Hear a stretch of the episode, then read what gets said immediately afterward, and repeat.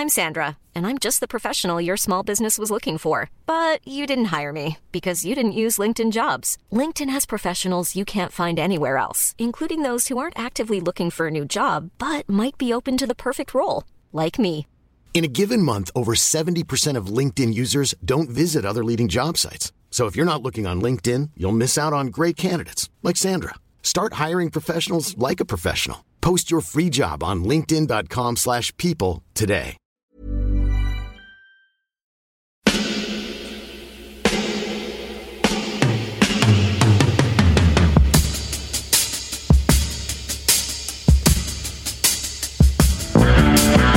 Copain Jack Burton, il regarde l'orage bien droit dans les yeux et il lui dit T'es si tocard que tu passerais pour un chef-d'œuvre de l'art moderne.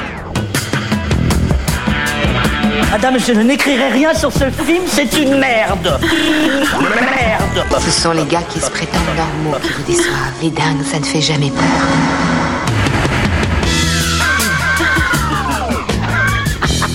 Elle nous connaît dans les coins, la frangine.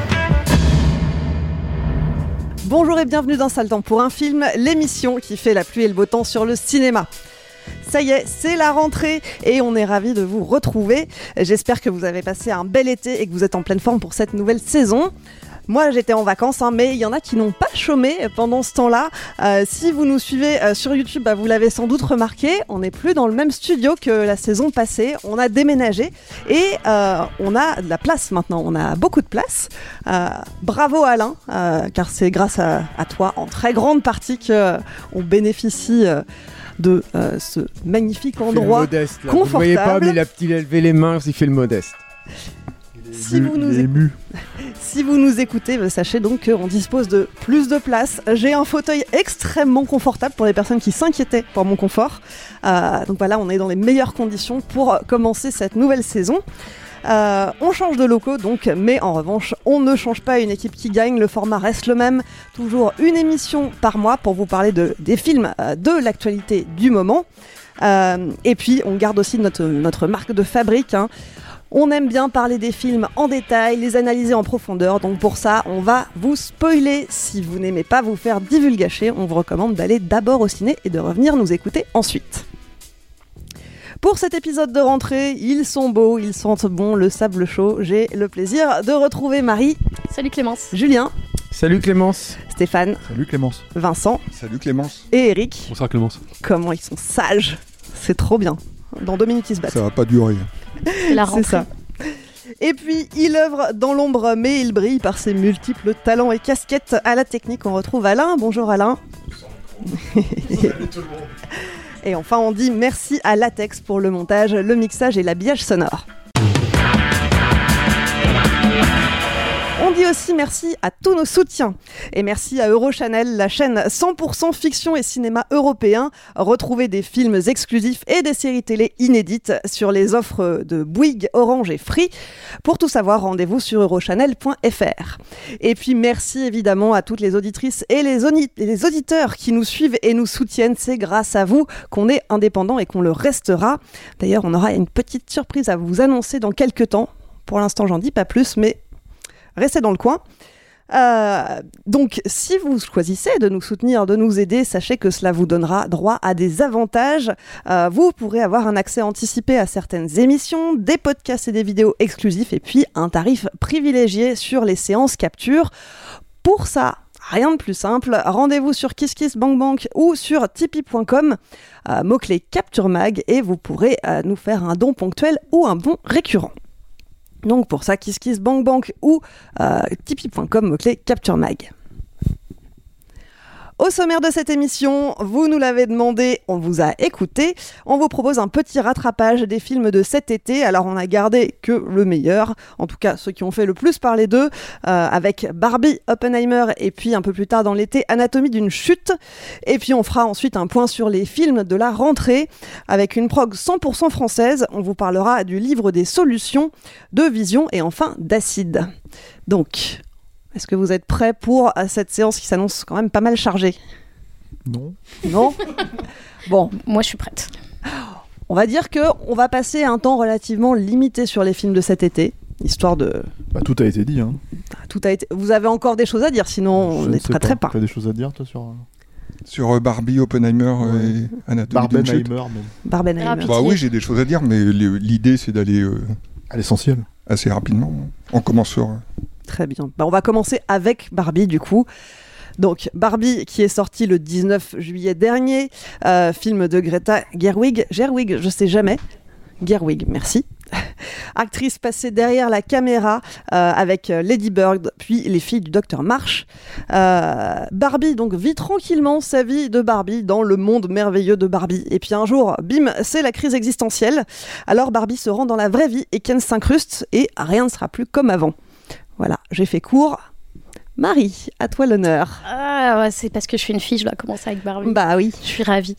Euh, moi, j'étais pas du tout fan des Barbie quand j'étais petite parce que je trouvais ça horrible. Je déteste le rose à cause des Barbie et, euh, et je trouvais que ça m'enfermait dans, dans des trucs que j'avais pas du tout envie de faire parce que moi, je voulais jouer au cowboy, au cosmonaute et à plein de trucs trop cool. Et je trouvais que Barbie, ça l'était pas. Et pourtant, je suis allée voir Barbie avec un immense plaisir. J'ai trouvé ça trop cool de, voir en fait un blockbuster marketé pour les filles parce qu'en fait, ça n'arrive jamais. Je pense que le dernier qu'on a eu, et c'était vraiment pas quelque chose de cette ampleur, en plus il a pas bien marché, euh, c'était Birds of Prey, je pense, et il y avait encore Margot Robbie derrière, et, euh, c'est vrai que ça n'arrive jamais. Et moi je suis allée le voir euh, toute seule à une séance, à une avant-première à côté de chez moi, et il y avait plein de filles qui étaient là, entre copines, de tous les âges, qui étaient habillées en rose, et j'ai trouvé ça vraiment chouette parce que parce qu'il y avait un, voilà, quelque chose qui, a, qui, comble un, manque quelque part. Euh, je reviendrai évidemment un petit peu sur le film, mais je trouve que les, effets, euh, et puis surtout on est deux mois plus tard, donc euh, on, peut, on peut avoir un peu de recul, je trouve ça super, tous les débats qu'on a. Ça me fait, moi, ça me fait hurler de rire de voir bah, d'un côté les féministes qui vont nous dire que... que en fait ça va pas assez loin parce que évidemment c'est un blockbuster et que c'est le féminisme 101 et à côté de ça des youtubeurs réac et, beaucoup d'hommes qui nous disent que euh, c'est euh, une pub de deux heures pour des figurines et ils nous disent ça sans sourciller avec leur mur de Funko Pop encore emballé derrière eux. Enfin voilà, moi je trouve que le, le débat autour de Barbie me fait, me fait beaucoup rire. Euh, et je reviens sur ce que je disais, donc c'est que c'est évidemment un film marketé pour les filles, que c'est un, un blockbuster, euh, certes, mais en fait, il y a un discours pour moi qui arrive trop tard, pour euh, moi avec mon grand âge, et qui arrive trop tard aujourd'hui en 2023. Mais je pense que c'est quelque chose que j'aurais aimé voir plus tôt. Euh, le discours, je, vais directement, voilà, hein, tout le monde l'a vu ou presque, on va dire, mais le discours d'America Ferrara dedans, nous on l'a entendu, enfin tu l'as sûrement entendu comme moi, c'est quelque chose qui pour nous est évident, mais je pense que c'est euh, peut-être ça peut être une introduction au féminisme pour euh, bah, des plus jeunes filles euh, qui qui en, qui en ont pas forcément déjà entendu parler. Je pense que c'est c'est enfin voilà le, féminisme du film est évidemment très didactique, ça répète patriarcat 92 fois et, on peut lui reprocher tout ce qu'on veut. On peut lui reprocher et je suis assez d'accord que, que, Ken est peut-être même plus central que Barbie dans le film, mais je pense que c'est quelque chose qui a jamais été fait. Alors c'est pas parfait, mais je trouve que ça a le mérite d'exister. Après sur le film lui-même. Beaucoup de choses ont été dites. Moi, enfin, c'est le film est une comédie. Moi, j'ai trouvé ça drôle. J'ai vraiment ri. J'ai pas vraiment vu le, temps passer. Euh, je trouve que la DA est super. Enfin, moi, tout le monde de Barbie, je trouvais que, que c'était très bien recréé. Il y avait plein de petits clins d'œil euh, et de, de petites choses assez rigolotes par rapport à, à cet univers Barbie. Après, voilà, il y a des longueurs, il y a, je, enfin, je pense qu'il y a des gros problèmes d'écriture. euh, c'est pas du tout aussi subversif évidemment que ça voulait l'être. Il y a plus de recul sur le personnage de Ken que sur celui de Barbie, et, c'est un peu compliqué d'essayer de donner un discours décomplexant euh, quand euh, la personne qui joue Barbie, c'est Margot Robbie qui est littéralement l'incarnation de Barbie et qui a un physique parfait. Mais, voilà, moi j'ai, quand même passé un, bon moment et je trouve que c'est un film important pour plein de jeunes filles, je pense. Merci Marie. Est-ce que tu es allée habillée en rose? Bah non, parce que j'ai pas de rose, vu que je déteste le rose. Effectivement. Qui d'autre l'a vu? Moi, je l'ai vu. euh, je suis pas trop d'accord avec toi quand même. Euh, et j'y suis allé aussi avec euh, les, les meilleures intentions. Euh, J'aime bien la partie comédie au début. Au début, c'est assez drôle, je trouve. Surtout qu'il y a ce type. euh, Il n'y a, pas- il y a, y a pas que des cannes. Il y a un mec qui s'appelle Alan dedans. euh, et, et qui joue une. C'est Michael Serra qui joue dans Superbad. Et il joue très bien et tout ça est assez drôle. Et euh, toute la partie comédie est bien. Donc je pensais que ça allait être une comédie. Et je trouve que ça se casse un peu la gueule parce que les règles sont pas écrites. Je pensais qu'il y avait un truc où ça allait être comme le magicien d'Oz. Il y a des références au magicien d'Oz c'est une bonne idée. Mais tout d'un coup, elle arrive dans le monde réel en prenant une voiture en plastique. On nous dit pas les différences entre le monde réel et le monde fictif. Donc euh, moi, bah, du coup, je sors du film en fait, hein, vraiment. Euh, Et du coup, j'analyse parce que je suis plus dans l'histoire. Et là, ce qu'on me donne à analyser, surtout que c'est de moins en moins une comédie après, ça devient une comédie musicale, pas très bien, je trouve. Euh, didactique, un peu lourd, avec des gros monologues. euh. Enfin, c'est plus une comédie du tout, quoi. Même Will Ferrell est vraiment pas drôle dedans. Et moi, ce qu'on met à la place, donc un, truc où les, les- les règles du fantastique sont pas énoncées, les règles des univers sont pas énoncées, et en plus il y a un message un peu lourd et qui arrive un peu en retard. Du coup, euh, moi, je suis complètement sor- sorti du film. Je le trouve, en fait, il est pas au niveau, je trouve, de ce qu'il prétend être. Je le trouve mal fait, en fait. Mais le début est bien, c'est dommage. Je sais pas ce que vous en pensez. Julien, t'es d'accord euh, euh, Je suis à peu près d'accord, moi, sur le, début, sur l'exposition et sur l'univers et tout. Moi, mon énorme problème avec ce film, et c'est là où je l'aime pas du tout, en fait, où je trouve que c'est un film très malhonnête, c'est que moi, j'ai un peu l'impression de voir un film qui me. C'est le genre de film qui est un peu. euh, faites ce que je dis, faites pas ce que je fais, quoi. C'est-à-dire que moi, je n'aime pas. J'aime pas les films à discours. J'ai jamais aimé ça, en fait. Je trouve que si tu as un discours, si tu as un propos, si tu as une vision sur le monde, elle passe autrement. C'est-à-dire que, alors je sais pas sur le marketing dont parlait Marie, c'est peut-être vrai, je sais pas, je me suis jamais posé la question, peut-être parce que je suis un, un mâle, euh, je sais pas, je, je me suis jamais trop posé la question, mais je pense que euh, et pour avoir une fille en fait euh, et qui s'identifie, qui se projette là-dedans, je pense que ma fille, ça lui fait beaucoup plus de bien de voir euh, Sarah Connor, de voir euh, Hélène Ripley euh, que de voir Barbie. Moi, ce qui me pose vraiment problème sur le film, c'est que il y, y a deux choses, si tu veux. C'est qu'il y a la déconstruction de Barbie, pour reprendre une terminologie, euh, il me semble adaptée en fait au, au propos du film. Ça, c'est vraiment un, énorme problème, et je pense pas que ce soit, ce soit simplement le, le- le problème de Margot Robbie. C'est-à-dire que Margot Robbie, si tu veux la montrer, euh, on va dire, dé- déconfite, déconstruite, tu peux le faire. On l'a vu dans Babylone cette année, par exemple, où elle était vraiment pas à son avantage, où elle, était avec une. Reste très belle, hein, c'est Margot Robbie, évi- évidemment, quoi, mais elle est euh, défoncée, quoi, vraiment par, la vie, par les événements, etc. Là, euh, Barbie, quand elle est déconstruite, c'est deux choses, c'est. euh, elle est euh, face contre terre à un moment, si mes souvenirs sont corrects, ça fait longtemps que je l'ai vu, il m'a pas laissé un souvenir impérissable, le film. Et c'est donc à, à- à cette fin, donc on spoil, hein, où grosso modo, qu'est-ce qu'elle a Barbie? Par quoi elle est définie à ce moment-là? Une paire de Birkenstock. Et j'ai appris dernièrement, donc avec une marque qui est citée, j'ai appris que c'était une édition spéciale éditée pour le film, que c'était devenu un truc qui avait hyper vendu, que Birkenstock en plus avait grimpé du coup l'action apparemment a, explosé en tout cas les revenus et, et ça pour moi il y a un gros problème là-dessus. C'est-à-dire que on te déconstruit une figure parce qu'elle représente justement le un truc euh, très mercantile où pour se sentir bien il faut acheter, il faut consommer, etc. Et on te propose ça enfin, mais il y a un problème pour moi, il y a un vrai gros problème. Et l'autre truc qui m'a peut-être encore plus foutu en pétard, et là ça rejoint un petit peu ce que disait euh, Eric, je pense, c'est que le principe du film c'est de, donc de te montrer un monde euh, factice. Bon, moi, je suis- déjà un peu frustré sur la présentation de monde factice. C'est-à-dire qu'il y a, un, truc un peu ludique au début, mais ça reste quand même très faible. C'est-à-dire que t'as une espèce de Barbie un peu pété et tout. Tu dis, putain, tu vas pas au-delà de ça, quoi. C'est intéressant, je veux dire, les, trucs des Barbie. Moi, je me souviens, ma soeur en avait, je, il m'arrivait de jouer avec et tout. Ce qui est intéressant, c'est que par exemple, les genoux étaient crantés quand ils étaient animés et tout. Il y avait un truc à faire là-dessus. Sur les articulations, sur le bas. Et c'est ça, c'est c'est très limité. C'est-à-dire qu'une fois que tu as compris que le tableau de bord de sa voiture était un, un autocollant, bon, on va pas au-delà de ça. Bref. Passons, je veux pas m'apesantir là-dessus, on avait dit qu'on ferait, on ferait court. Mais le truc, c'est que donc, l'idée, c'est qu'elle quitte ce monde factice pour se confronter au réel, pour apprendre du réel et de ce qu'elle doit en fait projeter à nouveau, enfin, si j'ai bien compris le truc, et revenir dans le monde de Barbie. Donc, en gros, euh, quand bien même j'ai pas bien compris le, truc, le, le- le truc qui me semble évident par contre, c'est que tu as cette tension entre ce qui est factice et ce qui doit être le réel. Sauf qu'au bout d'un moment, tu arrives à l'intérieur du réel, dans un autre univers, où là je me suis dit, mais je suis plus dans le réel là. Je suis dans une espèce de, de succès d'année de Brésil de Terry Gilliam, avec en plus un PDG qui est joué par Will Ferrell. Ce n'est pas innocent. Et il se trouve que ce succès d'année de Brésil avec ce PDG joué par Will Ferrell, c'est Mattel. Donc je pense qu'en fait le, le- le problème de, de ce film, je suis, je, je- pense pas que, euh, euh, moi je, je, pense que cette euh, cinéaste est, est honnête finalement dans sa démarche, etc. Sauf que il y a un, un contresens fondamental à, faire ce film-là à l'intérieur de ce cadre-là, quant à ce coproducteur-là, qui a ces, objectifs-là, et, et, et, euh, et, et ça se sent en fait dans le film. Et encore une fois, quelle est la logique par rapport à ce qu'on nous raconte? Quelle est la logique?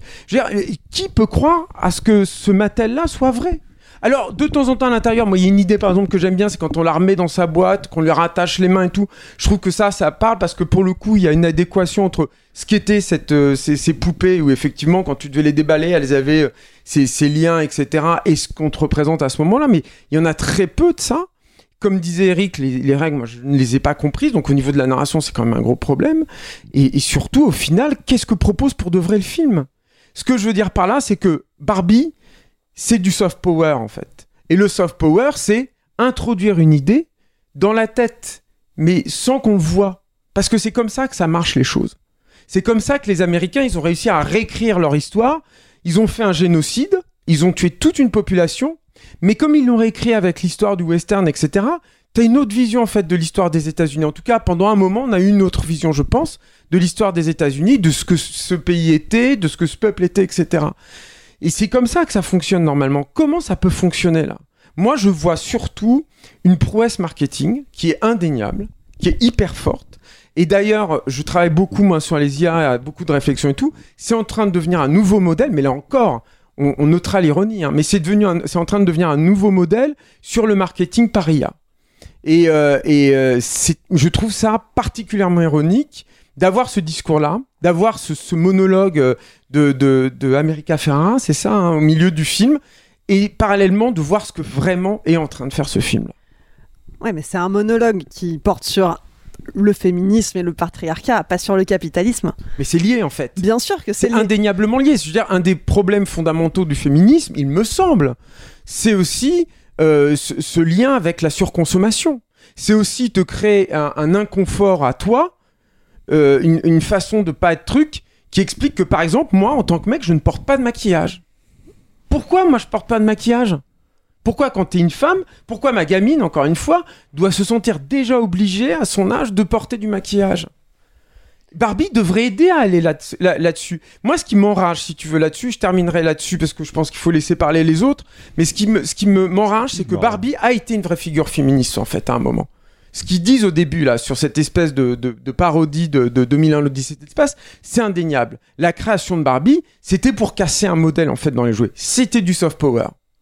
Ce film se présentait, et il se présente d'ailleurs, hein, j'ai pas rêvé, comme la nouvelle étape de ça. Pas pour moi.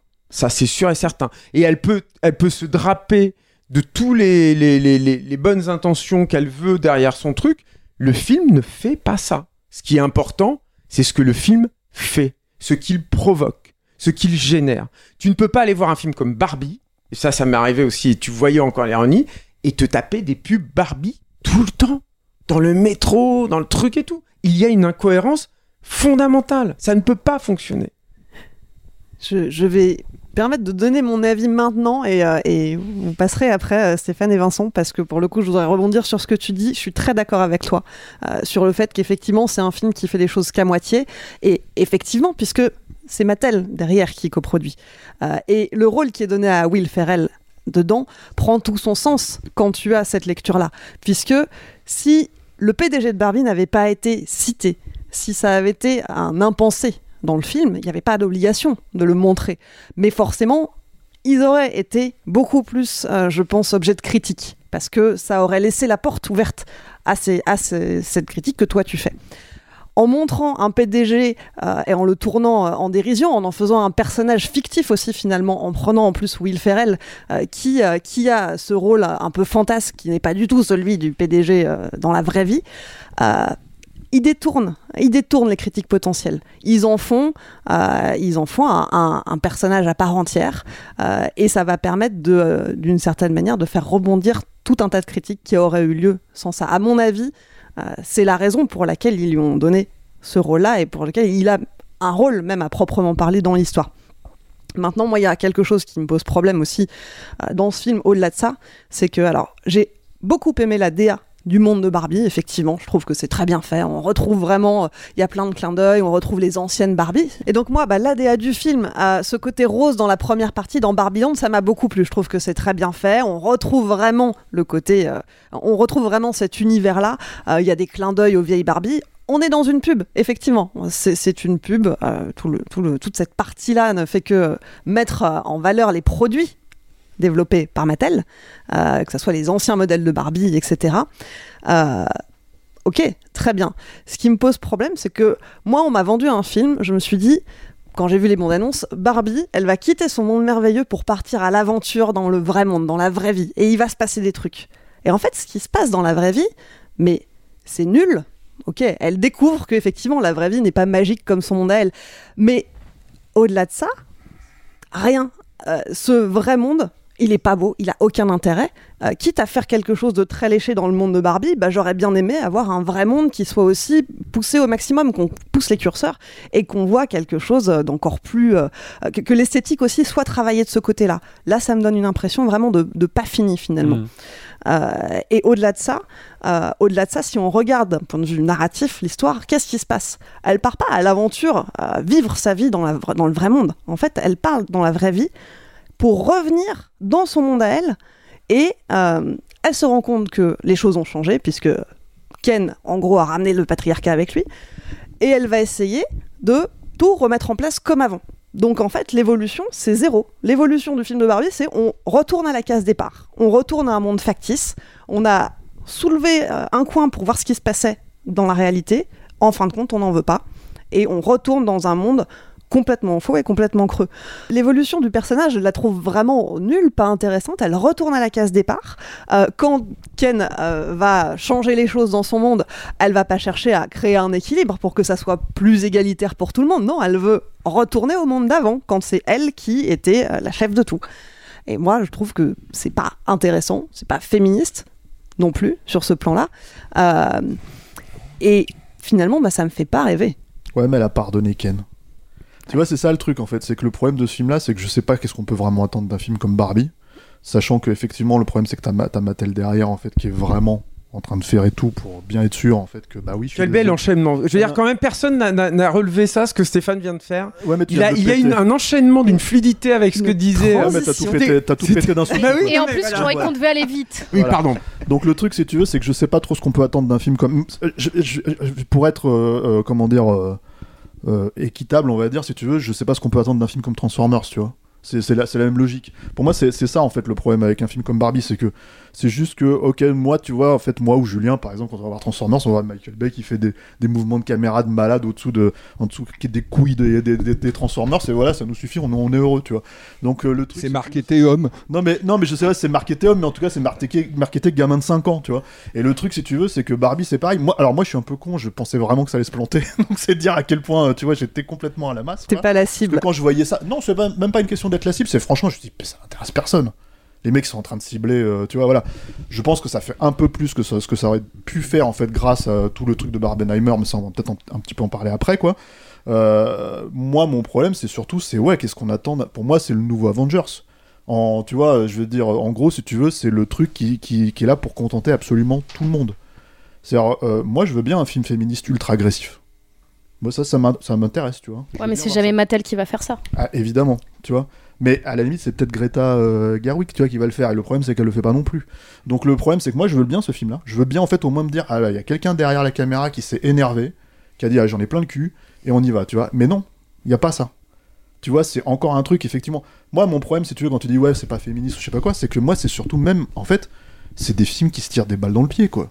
Je veux dire, on te présente au début toutes les Barbies euh, qui sont dans les modèles des Barbies, c'est-à-dire genre elle c'est Barbie présidente, elle c'est Barbie machin, etc., etc. Elle est intelligente, elle c'est Barbie, euh, euh, je sais, enfin je me rappelle plus des, de- des trucs de Barbie, mais en tout cas on te présente un panel si tu veux de femmes euh, intelligentes, tu vois avec du goût, avec tu vois, etc..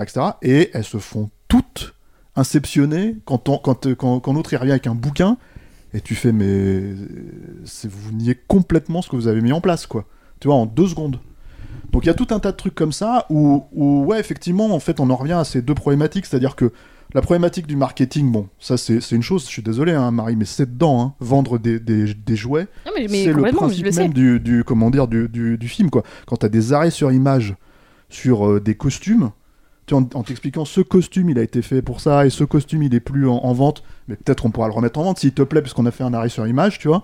Euh, bah, c'est quand même une question de vendre des costumes. Et, et le souci par rapport à ça, c'est que c'est même littéralement dit dans le film quand t'as Will Ferrell qui est là en train de dire Ah non, mais votre idée de poupée normale ça marchera jamais. Et t'as le mec derrière qui est en train de faire les, les comptes et il fait Ah si, ça a cartonné. Il fait C'est bon, ça a cartonné, on le fait quoi. À ce degré de cynisme, c'est quand même, euh, comment dire, euh, ça, ça se pose quand même un peu là, quoi. Donc, euh, ouais, c'est vrai que tous les débats qu'il y a derrière, ils sont super étonnants. Parce que tu te dis, mais pourquoi il y a des mecs qui sont, en fait, qui s'énervent, en fait, contre ce film-là? Parce qu'il y a rien. Comment tu peux te sentir visé, vraiment, en fait, au- au-delà de ça, quoi? Et toi, enfin, moi, moi non, mais les femmes, comment elles peuvent se dire, ah ouais, c'est c'est hyper féministe ou pas assez féministe? Tu vois, c'est- ça essaye rien, ce film. Il est là, le, le fond du problème, quoi. Alors, apparemment, Il a un vernis féministe, mais quand tu oui, creuses, mais en fait, ce que je veux dire, c'est que je pense qu'on est. C'est comme quand tu regardes Joker avec. euh, comment il s'appelle euh, Joaquin Phoenix. Mhm. C'est comme quand tu regardes tous ces films-là. C'est on est arrivé à un niveau où le, le- de nivellement par le bas de tous ces débats-là qui font que, en fait, je pense que d'un seul coup, en fait, ces films débattent. Mais c'est moi, à mon sens, ce n'est pas la place de Barbie de débattre de ce genre de choses. Parce que justement, en fait, euh, ils, sont, ils, ils se contredisent avec la propre logique mercantile qu'il y a derrière. Si, tu vois, c'est comme si on te dise d'un seul coup, la Transformers, il faut que ça soit un- un- un- une vue euh, sur le monde, sur la vie, etc. etc. Mais non, non. C'est sur hein. Sur l'écologie, par exemple Non, mais Sur l'écologie, ce serait pas mal. Et voilà, et, et- et- et tout ça c'est problématique, et tout ça c'est problématique parce que effectivement, comme, comme, comme le dit, euh, comme l'a dit en premier Eric, ce monde ne fonctionne pas. C'est-à-dire en fait la confrontation des deux mondes ne fonctionne pas. Le, le- le truc dont parlait Julien sur l'idée que d'un seul coup quand tu arrives dans le monde réel, bah, le patron de Mattel c'est c'est Will Ferrell. Moi, moi je suis fan de Will Ferrell. Hein. Bon déjà il l'a déjà fait ça. C'est dans, c'est dans euh, Lego, euh, Lego Movie quoi, et c'était déjà pas bien, tu vois. Et le truc si tu veux c'est que bah ouais, enfin effectivement c'est Brésil. Euh, t'as le fantôme de la créatrice de Barbie qui hante les lieux, tu vois. Enfin, ça, ça, c'est n'importe quoi, tu vois. Et, et, tu te retrouves avec des espèces de trucs où effectivement, au bout d'un moment, euh, moi en fait, comme j'ai besoin qu'on m'explique les règles du- du- de ce monde-là, je comprends plus ce qui se passe, tu vois. C'est-à-dire, je suis en train de me dire, mais elle dit à un moment donné à des, à des ouvriers, je n'ai pas de partie génitale. Et le plan final, c'est elle va en fait chez le, chez le gynéco et tu fais, qu'est-ce qui s'est passé entre temps Expliquez-moi. Enfin, Bah, c'est là où elle a avancé en fait. Mais comment? Non, non, mais c'est là. y a- il y a non, aussi- mais comment? Enfin, ça, c'est autre chose. mais c'est ce qu'elle a, c'est ce qu'elle a. Enfin, moi, j'ai compris ça comme ça. C'est ce qu'elle a gagné en fait dans son Non, truc. compris Mais le truc, c'est que moi, j'aurais aimé qu'elle ait un des règles, deux qu'elle se laisse pousser les poils sous les bras, par exemple. Tu vois, qu'elle fasse un Mais truc non, comme mais, ça. mais même au-delà de ça, tu vois, par bah exemple, le, euh, fait qu'elle elle se pose des questions sur sa propre nature, c'est parce qu'il y a quelqu'un derrière qui joue avec elle et qui donc se pose elle-même des questions sur la propre nature de Barbie. Ok, très bien. Et Ken alors Ça marche comment? Comment ça se fait que lui, d'un seul coup, en fait, il se pose des questions? Tu vois, enfin, je veux dire, c'est- là où, en fait, d'un seul coup, tu te dis, mais voilà, enfin, moi, je l'ai déjà vu, ce film s'appelait Last Action Hero, il était 100 fois mieux, quoi. Tu vois, donc, euh, c'est ça le, le- le souci. Là, vraiment, je- on, on- on s'arrête vraiment à ce que le film raconte. C'est-à-dire, euh, et à la fin, bah. Pour moi, c'est la Macronie ce film. C'est en fait, on va contenter tout le monde, euh, tout- sans contenter tout le monde, sans rien faire. On va dire, tiens, on va vous filer un chèque de 100 balles là, on va vous faire un truc là, et en fait, démerdez-vous, quoi. Tu vois, on Et a puis, agi. En termes de cohérence, quand même, il y a un truc qui me pose question, c'est que donc elle passe toute la deuxième moitié du film à dire à quel point ce monde réel est horrible, à quel point c'est un enfer, pour y retourner. C'est quoi son but? Allez chez le gynéco. Super. Mais non, mais je sais pas, je peux pas. tu enfin, Non mais voilà, tu on est d'accord. Être une vraie femme, tu encore une fois, quel est, quel est le, le but en fait? C'est pas ce qu'on lui demande. Enfin bref, on va pas avancer. Bref. Est-ce que Vincent, tu Ouais, es prêt à faire placer très très une, euh, court parce bien aimé. on a passé trop de temps dessus. bien aimé, tu nous l'as dit dès le premier jour. Il est Toi, t'es allé le minuit, voir le euh, premier jour. Allé- C'est mon fils qui m'a traîné euh, pour le voir le premier jour. Ah. Euh, moi, j'ai trouvé, je suis, euh, je suis comme toi. Moi, je suis visionnaire euh, sur les chiffres au cinéma. Donc, en sortant du, en sortant du film, la salle, elle était comble, euh, que des gens en rose, tout ça. Puis euh, avec euh, Barthélemy, on s'est dit ouais, mais c'est- un film, premiers jours. c'est un film de, pre- c'est un film de première semaine. C'est tellement nul, ça va s'écrouler totalement après. Bon, c'est voilà. Mais euh, non, contrairement à vous, moi j'ai trouvé ça nul euh, dès, dès le début, dès, dès les premiers plans. Alors moi, je suis avec toi hein, dès le début aussi. hein. Dès le début aussi, ouais. non, je- Bah déjà, ça commence par une pub. Je me suis cru à, à la nuit de la pub euh, en 1985 au Grand Rex, quoi. Tout ça pour une, une parodie de 2001, ça place le niveau quand même euh, très très haut. hein. Quand tu fais un, un film Mattel et que tu commences par citer Kubrick, euh, faut, faut en avoir hein, quand même, c'est- c'est c'est gonflé. Et ensuite, je trouve Faut en avoir. oui, des, des, des miches. Et, et donc ensuite, euh, j'ai trouvé ça. c'est- c'est- je pense que c'est le film le plus cynique que j'ai jamais vu. J'ai j'ai rarement vu un niveau de. Ouais, Avengers si- quand même. Non, Non, quand même pas. Moi, ça m'énerve pas autant. Mais, euh, mais en tout cas, euh, dès le départ, et notamment à Barbiland, moi, il n'y a rien qui me parle dans Barbiland, ça, ça me fait pas rire. La seule référence. Peut-être que t'as pas joué au Barbie. Euh, Non, mais la seule. Toi non plus, la-. Mais ma sœur en avait, donc j'ai subi les Barbies. Ah. La, la seule référence que j'ai, moi, sur ce monde qui est représenté, c'est la télé-réalité. C'est les Marseillais à Dubaï, ou c'est les, ou c'est ce genre de truc. C'est-à-dire Il un n'a pas joué au Barbie, Voilà. mais il a regardé les Marseillais à Un- Dubaï. un ouais. C'est l'information de ce euh, soir. c'est- euh, c'est, euh, le clan des filles, euh, des, des filles bêtes avec Monsieur- des garçons bêtes. Monsieur est un connaisseur, côté. je vois Absolument. ça. Il est... Bon, je peux en placer une ou pas vas-y, vas-y, Vincent, évidemment. Parce que euh, voilà. Et donc, euh, donc c'est donc ça, ça me parle abso- absolument pas quoi cette, euh, cette ce ce Barbieland où les filles sont censées être hyper intelligentes. Moi, ça me renvoie à la télé euh, réalité. Elles font rien d'intelligent dans ce Barbieland. Et puis, euh, en effet, le le monde le monde réel, c'est-à-dire c'est Matrix où on te dit que dans le monde réel, il y a des fantômes, il y a des grandes pièces avec des couloirs, et puis quand on se court après, on s'attrape pas, en fait, on, on, on se croise dans des couloirs, etc. Et on comprend pas du Ça tout. t'a pas fait rire? Ah non, pas du tout, non. Bah alors. non, non, non. J'ai trouvé ça totalement euh, aberrant d'écriture et de, de. Comment dire de. que- Quel, quel sens ça a de tourner des scènes. euh, des scènes comme ça, j'ai trouvé ça assez stupéfiant. Et pour moi, le comble du, enfin, en dehors des questions de féminisme, parce que je pense qu'il y a autant de, versions de féministes, de, féminisme que de, féministes. On a tous un, rapport au féminisme très différent. Euh, moi, c'est pas Barbie, le féminisme, c'est l'égalité des salaires, c'est euh, voilà, ce genre de truc concrètement dans dans la société. Euh, et, donc le comble du cynisme pour moi, c'est peut-être la seule scène où je me suis dit tiens là elle est, euh, subversive, c'est-à-dire elle est, euh, c'est le quand quand euh, Margot Robbie va dans un collège et tombe sur quatre ados dont trois disent c'est de la merde Barbie, et et dans, dans les trois, il y en a une, c'est la fille d'un des personnages principaux.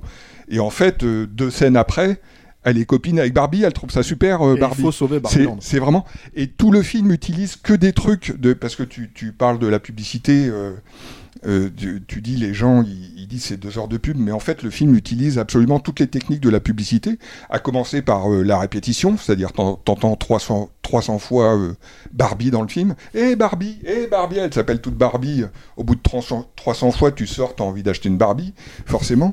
T'as toutes les Quand tu parles de Will Ferrell par exemple, c'est, une technique de publicité aussi de renverser, c'est-à-dire pour éviter la critique, on renverse, on fait le, on fait le truc.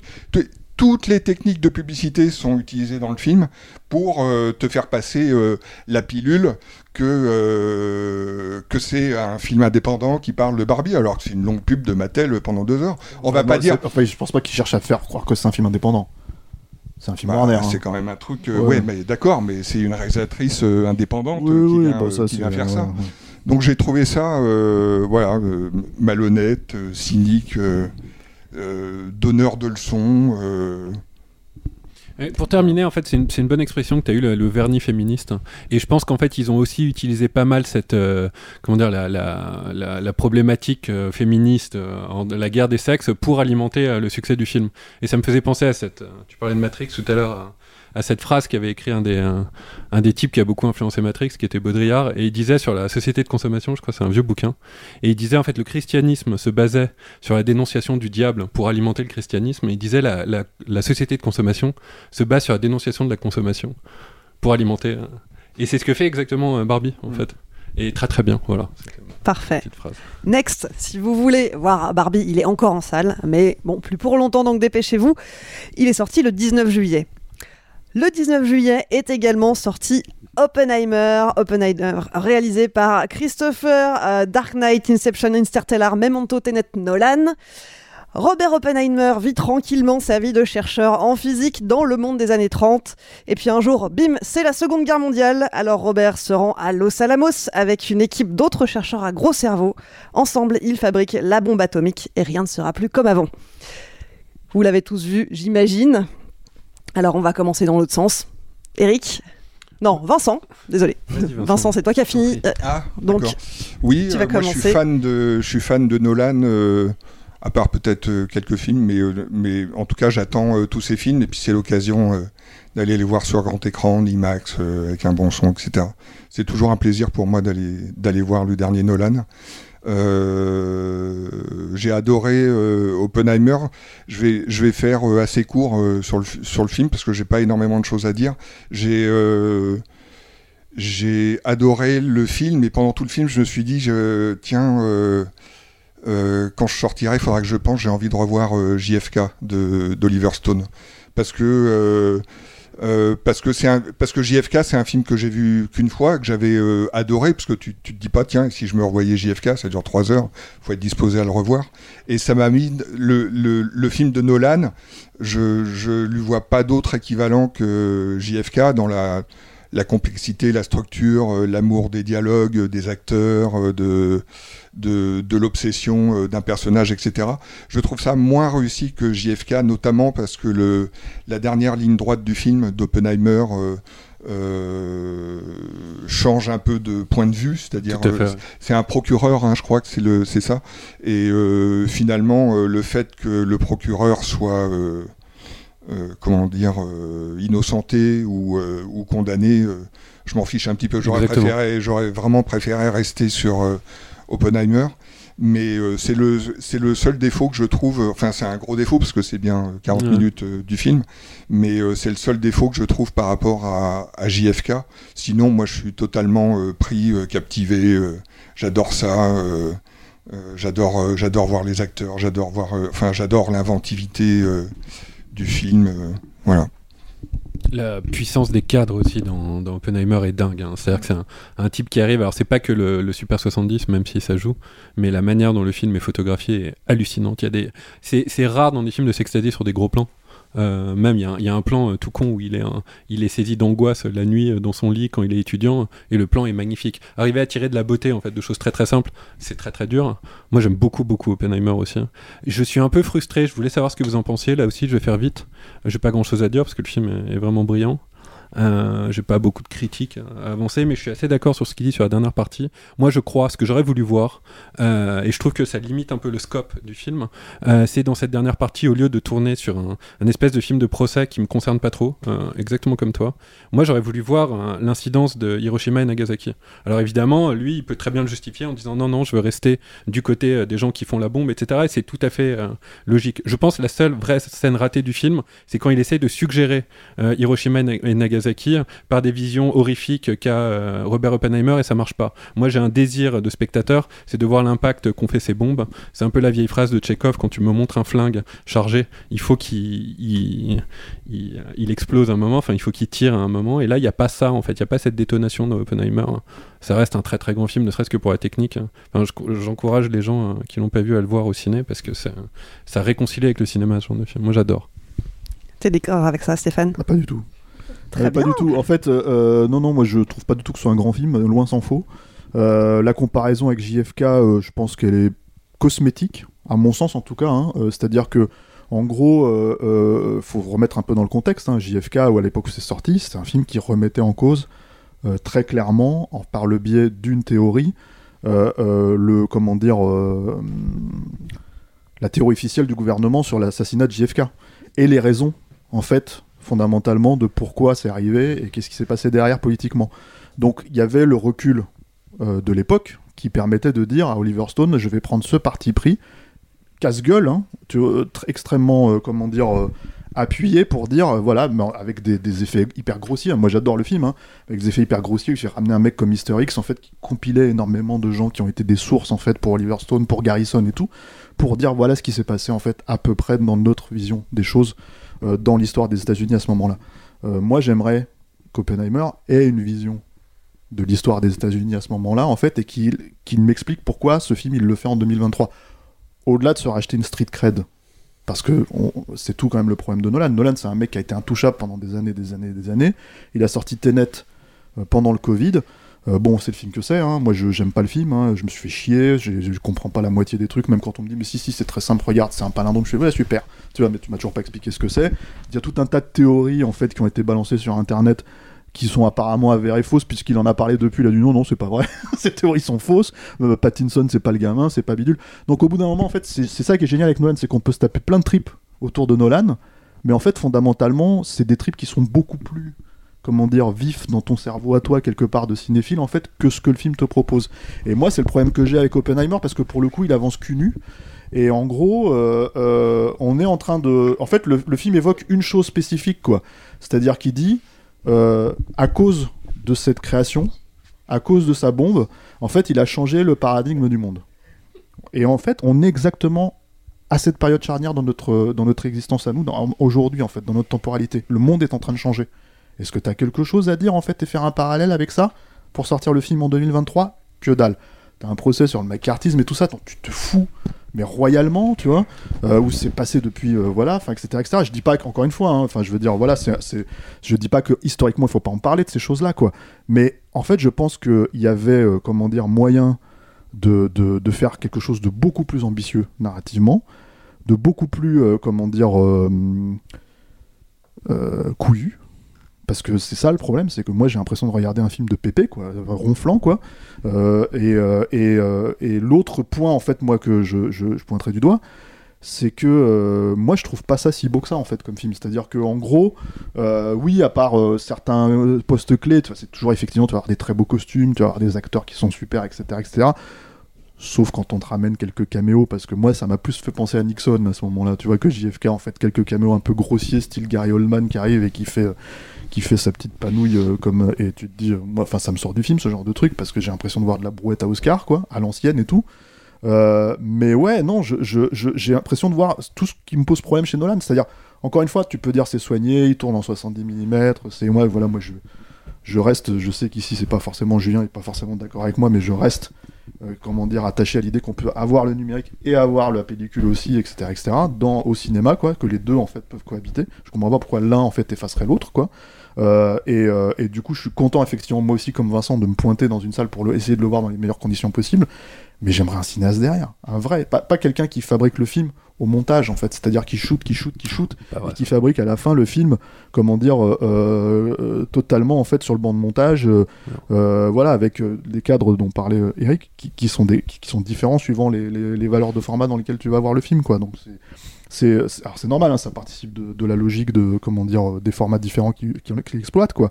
Mais à la fin euh, pour moi en fait euh, euh, ouais j'ai vraiment l'impression que là toute l'idée de ce film là c'est de se racheter totalement une street cred en étant vraiment le plus consensuel possible et preuve en est que ça a marché parce que grâce à toute cette logique de Barbenheimer, etc., etc., le film il approche les 900 millions là, ce qui est complètement fou pour un film comme ça. Tu te dis putain, mais c'est parce qu'on parle du succès de Barbie qui est, qui faramineux, mais là le succès d'Oppenheimer il est aussi complètement dingue. C'est quasiment, il a fait quasiment autant que, que Dark Knight quoi. Donc euh, tu te dis ok, donc il y y a quelque chose comme Barbie, tu vois, il y a quelque chose qui fait que les gens aiment ce film. En fait, ils ressortent avec euh, quelque chose. Je, moi j'ai l'impression que c'est par défaut parce que ces films-là n'existent plus vraiment. Euh, en tout cas en ce moment, quoi. Peut-être que ce succès-là va permettre de faire revenir des, des- films de ce type-là, et ça, ça serait bien. Mais moi, je pense que Nolan, c'est il est une brand à lui tout seul, quoi. Donc, il est une marque, en fait, à lui tout seul, un peu comme Barbie à sa manière, quoi. Et que, et qu'en fait, on lui laissera lui faire, mais pas forcément les autres, quoi. Donc euh, voilà. Mais donc ouais, moi, je suis assez, euh, je suis assez, euh, c'est pareil, je comprends pas trop trop le, le délire autour du film, à part évidemment Laura Nolan, quoi. Très bien. Julien, Marie. Marie Marie. Ah, mais moi, j'ai pas grand chose à dire sur le film. Moi, je suis pas du tout cliente du cinéma de Nolan. Je suis allée le voir parce que pour, pour, pour, pour pouvoir dire que j'aime pas en l'ayant vu euh, en salle. Non, mais je, enfin, je pensais pas qu'on le qu'on ferait l'émission dessus, donc je suis allée le voir un peu en touriste, quoi. Et euh, enfin, un peu comme Stéphane, je me suis demandé pourquoi ce film était là maintenant. Qu'est-ce que ça voulait me dire Je trouvais ça un peu étonnant que Nolan fasse un, un biopic. Et euh, et il y a des, enfin il y a des, on n'a pas parlé de la BO, mais je trouve, enfin en fait j'ai trouvé le film long et lourd, mais vraiment, et euh, je l'ai subi. Euh, je trouve qu'il y a des lourdeurs de mise en scène, il y a des, il y a des choix, enfin le choix de représenter cette scène de sexe pendant le procès, de mettre ses corps nus au milieu de, enfin le choix du noir et blanc et du et de la couleur pour la réalité objective et subjective. Ça m'a beaucoup fatigué en fait. Non mais et sans parler de la BO qui souligne tout sauf l'explosion parce que je suis un génie donc regardez mon explosion ne fait pas de bruit. Enfin voilà, moi ça m'a un peu épuisé. Étonnamment, j'ai été plus intéressée par toute la partie film de procès euh, de la fin euh, de, l'audition et toute cette partie-là. Et je sais même pas pourquoi ça m'a plu. Et vraiment, j'étais ouais, j'étais un peu dubitative en entrant et encore plus en sortant. Et, et ce sera tout pour ma contribution sur ce film. Parfait, c'est bien, on va boucler vite. Bah, moi au moins je fais pas trois heures, tu vois. J'ai la politesse de partir tôt. Julien, est-ce que. Ouais, on s'en va, hein Allez, on s'en Ah, va. J'ai essayé de faire Je vite aussi. parle par rapport à Nolan, par rapport à son film. Ah, Arrêtez de vous sentir visé. ça Ah, les va, parano, les Et parano. aux 18 minutes de, de Stéphane.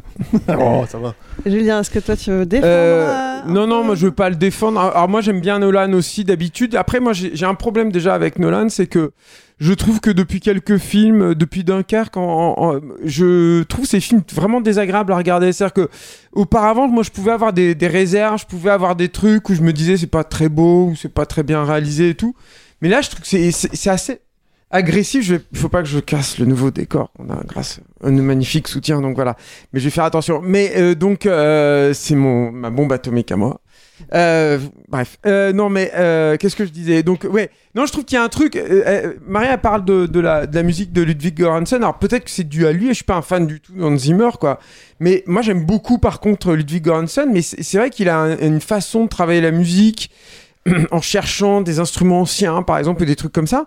Et ça, je, trouve qu'il y a un truc, un effet plus plus, c'est-à-dire qu'avec le, le, le mixage, le travail sur le mixage que Nolan il a toujours fait, parce que il a un truc hyper bourrin quand même Nolan, et notamment dans le mixage et tout. Je trouve que c'est des films qui sont assez déplaisants, quoi, assez désagréables.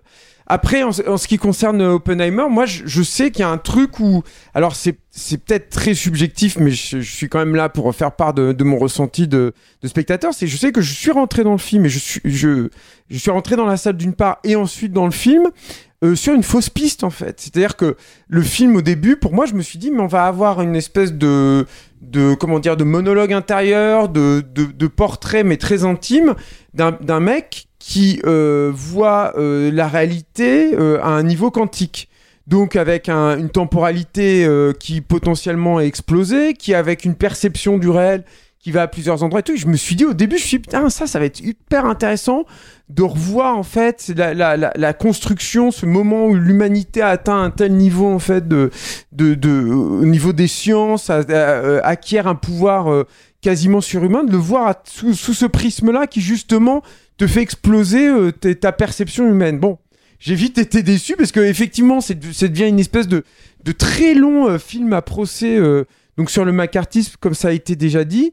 Moi, alors là, pour le coup, j'ai eu l'impression d'avoir vu ce genre de propos sur les États-Unis, sur cette, euh, cette faille de l'histoire euh, et tout, mais Georges Clooney il a fait une carrière entière là-dessus. des, quoi. des, des tas et des tas de fois. Enfin, je veux dire, ça- le film, en tout cas, ne m'a absolument rien apporté là-dessus, sur le, le, le, le- le fait que ce soit dur pour lui, quand, euh, quand on va fuyer dans son truc, sur toutes ses failles, sur ses tentations et tout.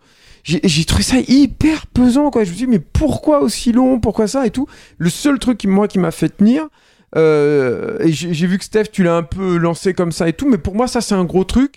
C'est euh, le plaisir quand même de voir ces comédiens-là. C'est-à-dire je, suis sorti, moi, je, je dis, putain, Kylian Murphy, il a dû terminer le, le- tournage, mais il est allé direct à l'hôpital quoi pour se remettre. Et, et, et tu vois, Robert Downey Jr., ça faisait très longtemps moi que je l'avais pas apprécié dans un film. Et là, je le trouve super, quoi. Ils sont tous, moi, Gary je le trouve très bien, j'ai aucun problème avec ça et tout. Florence Pugh, je trouve qu'elle est incroyable. Enfin, encore une fois, je trouve qu'elle est en train de s'imposer comme une, enfin, genre, sur, les jeunes actrices, là, euh, elle est, elle est quand même, elle a une puissance, elle a un charisme, cette fille. Elle est, je la trouve euh, vraiment étonnante, quoi. Donc, euh, elle m'avait déjà hyper impressionné dans Midsommar, mais là, vraiment, elle est, elle est, elle est très, très forte. Et voilà, et moi, ça, ça m'a fait tenir, mais sur le reste, c'est, je me suis quand même vraiment ennuyé, quoi. Très bien. Oppenheimer, rhabillé, pour l'hiver. Oppenheimer, Barbie, zéro partout, balle au centre. Si vous voulez y aller, donc les deux films sont encore en salle, mais euh, ne tardez pas, à mon avis, ils n'en ont plus pour très longtemps. On passe à la suite avec Anatomie d'une chute, film sorti le 23 août dernier, film réalisé par Justine Triet, à qui on devait déjà Victoria et Sibylle, et qui a décroché la Palme d'Or à Cannes cette année. Alors, euh, Ato- Anatomie d'une chute, ça raconte euh, la dissection minutieuse euh, de, tout ce qui se passe après la mort de Samuel. Samuel, c'était le mari de Sandra. Tous deux vivent à la montagne depuis un an avec leur fils malvoyant qui a 11 ans qui s'appelle Daniel. Et un jour, donc, Samuel est retrouvé mort euh, au pied de la maison. À partir de là, une enquête est ouverte. Est-ce un meurtre? Est-ce un suicide? On ne sait pas, mais en tout cas, Sandra, sa femme, son ex-femme maintenant, est suspectée. euh, et euh, le film va disséquer tout ce qu'il se passe, toute la vie de ce couple durant les minutes du procès. Film donc qui a remporté la Palme d'Or. Est-ce que euh, pour vous aussi, euh, c'est un film qui méritait cette récompense Qu'est-ce que vous en avez pensé? C'est dur à dire parce qu'aujourd'hui, une palme d'or, ça veut plus dire grand-chose. Euh, je pense qu'il y, a- beaucoup de. Enfin, c'est devenu. je pense que Cannes est devenu une pub L'Oréal hein, aujourd'hui. On, on, on voit plus les films en sélection comme, comme avant. Avant, ils nous excitaient vraiment. Maintenant, je pense que Cannes tient beaucoup par le marché. Après. Mais Anatomie euh, d'une chute, euh, moi, ça m'a fait énormément penser à Bergman, notamment le Bergman de la dernière partie, euh, notamment de la vie des marionnettes, où avec des cadres assez lourds, etc. Et la, première constatation que je fais, c'est qu'il y a- un énorme, euh, il y a un énorme bond qualitatif dans la filmographie de Justine Triet. Quand on regarde Sibyl et quand on regarde Anatomie d'une chute, mais c'est énorme comment elle a progressé. Donc déjà, bon, ça, c'est cool. Euh, autre chose aussi, elle arrive à faire tenir, bah, un peu comme dans Oppenheimer, où là j'étais pas d'accord avec Stéphane, mais je voulais pas. Elle arrive à voulais faire tenir. Elle arrive, elle arrive à faire tenir un film euh, par le dialogue, c'est-à-dire à faire du A leads to B, leads to C, leads to D, mais vraiment que par le dialogue comme dans Oppenheimer. Ça c'est très très dur, euh, mine de rien, quand on fait des films longs, et elle y arrive très bien. Donc ça, euh, oui. Et après la troisième chose, bon après je, trouve le film pas mal. Je le trouve pas très beau visuellement, il est pas très inspirant. euh, je trouve que la mise en scène est un peu un peu un peu lourde. et je, trouve que le film il, il- est pas oui il est pas très bien photographié. Ça c'est un, un- peu le problème que j'ai avec. J'aime pas le regarder. Mais sinon après euh, je pense que la, Palme d'Or elle, elle tape aussi à quelque chose et j'ai un peu de mal à le formuler. Vous allez peut-être m'aider. Mais que c'est ça, pa- ça parle aussi euh, d'une jalousie dans un couple et d'une femme qui est plus forte qu'un homme et d'une espèce de de, bah, de sujet qu'il y a aujourd'hui quoi là-dessus où les femmes en fait euh, veulent faire des films plus euh, enfin on leur donne plus de pouvoir et sur la jalousie des hommes etc et ça je trouvais ça assez fin en fait de de, de parler d'une histoire comme ça. Et je pense qu'elle doit beaucoup à son co-scénariste hein, qui avait euh, qui est réalisateur aussi je sais plus comment il s'appelle c'est pas son époux c'est son époux aussi ça, donc ouais. c'est très Il- mais il serait pas euh, en train de parler d'eux oui, oui, C'est mais ça, je m'en Arthur. Harry. Arthur Harry, qui avait écrit un, un très très bon scénario. Et là aussi, le film, bizarrement, était très mal photographié, donc il était passé un peu à, à la trappe, qui s'appelait euh, Or Noir, ça se passait à Or l'envers. noir. Euh, Diamant noir. Diamant Noir, merci. Et qui a vraiment un très très bon scénario. Donc je pense que ce type euh, est vraiment intéressant. Et puis du coup, Justine Trian est, est devenu quelqu'un d'assez intéressant, quand même. Euh, Tu ne lui accordes pas, donc en fait. non, mais si, parce que sur le. Si, si, non, non, parce qu'il y a quand même des choses. euh, je pense que ça se voit que le film. euh, voilà, ils ont deux à l'avoir écrit. Il y, a- il y a quand même des idées, euh, euh, même dans la mise en scène, qui, sont assez intéressantes. Je trouve que c'est juste dommage visuellement. Le, le film, j'ai pas accroché. Je sais pas ce que vous en avez pensé, vous. Moi, je- je- j'ai un problème avec le film qui est un problème de base, en fait. hein. C'est je- quand je rentre dans cette histoire-là et qu'on me dit il va y avoir un procès parce que le mec s'est cassé la gueule et en fait il y a un médecin légiste qui, qui, qui peut pas en fait définir si c'est un accident ou si c'est euh, euh, comment dire un meurtre. Je, je- je me dis mais pourquoi est-ce qu'il y a un procès en fait derrière et comment fonctionne ce procès?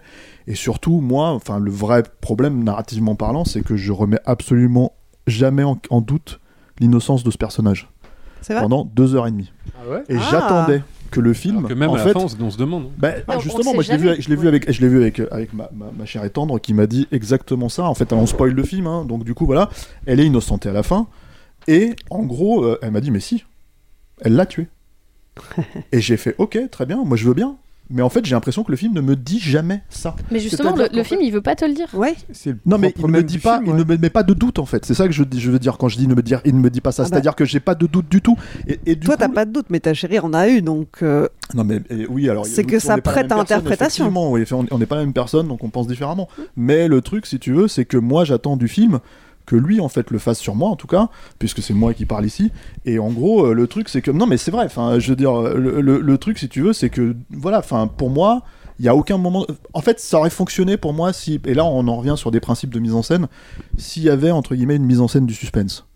C'est-à-dire ce que moi j'appelle, enfin ce que moi j'appelle, ce que les gens, enfin ce que, les- ce que, ce que les cinéphiles appellent une mise en scène du suspense, tu vois, euh, presque Hitchcockienne, tu vois, où en fait on te met le doute, non pas pendant tout le procès, et le comportement de la personne, et le fait que en fait en, face, euh, comment dire, euh, euh, les gens lui disent si si vous l'avez fait parce que vous vouliez coucher avec telle personne. Pour moi, c'est tellement de raisons qui sont pas valides que le seul endroit où elle pouvait vraiment le faire, et me convaincre, c'est dans la scène en fait de, de l'accident. ou du non-accident, ou du meurtre, ou etc., etc., où il y aurait un doute qui plane. Et comme ça n'existe pas, comme c'est pas du tout traité, bah du coup moi je suis complètement paumé, je me fais chier un procès, en fait, euh, où je me dis bon il faut qu'on passe parce que là pour moi elle est innocente. Et en gros, si tu veux, euh, euh, toute la problématique en fait du coup, c'est que bah moi je suis complètement extérieur au film. À la fin, quand on dit elle est innocente, je fais bah oui. enfin, j'ai l'impression que c'était le cas depuis le début, quoi. J'ai même pas. je- À quoi tourne cette mascarade? Et alors, c'est pareil, parce qu'elle est un peu connue, parce qu'elle a écrit un bouquin, parce que si tu veux, en fait, elle a un peu le dessus sur son mari. Et là, le problème, en fait, si tu veux, c'est que arrive au bout de deux heures sur deux heures et demie, cette scène d'enregistrement, d'engueulade, où là tu fais, mais si j'avais eu ça, et peut-être même plus derrière, hein, tu vois, mais au bout de 20 minutes de film, pour justifier le début du procès, pour moi, hein, en tant que spectateur, j'aurais peut-être cru à la possibilité éventuelle, l'éventualité que ce soit un meurtre. Mais ça arrive beaucoup trop tard, en fait, dans le récit. Ça justifie finalement plus grand chose. J'ai l'impression que effectivement, ils- euh, les, deux, le- les deux scénaristes en fait parlent de leur couple, parlent de leur euh, voilà, et, euh, et finalement, on en reste sur euh, des, des bases assez euh, ouais euh, quelconques communes, je sais pas. Mais ça arrive pas au bout de deux heures alors Ça arrive au bout de deux heures sur deux heures et Ça demie, à peu arrive euh, à la Ça fin du procès. procès. Donc, le- le- et voilà, et, et, et ça rajoute à ça effectivement ce que disait Eric pour le coup, et moi je vais même aller encore un peu plus loin. Je, je sais pas que c'est un film qui est pas très joli, c'est un film qui est moche. Pour moi, je trouve ça moche des zooms sur des, euh, sur des, euh, comment dire, euh, sur la juge ou des trucs comme ça, c'est pas possible. C'est- pour moi, on est en 2023.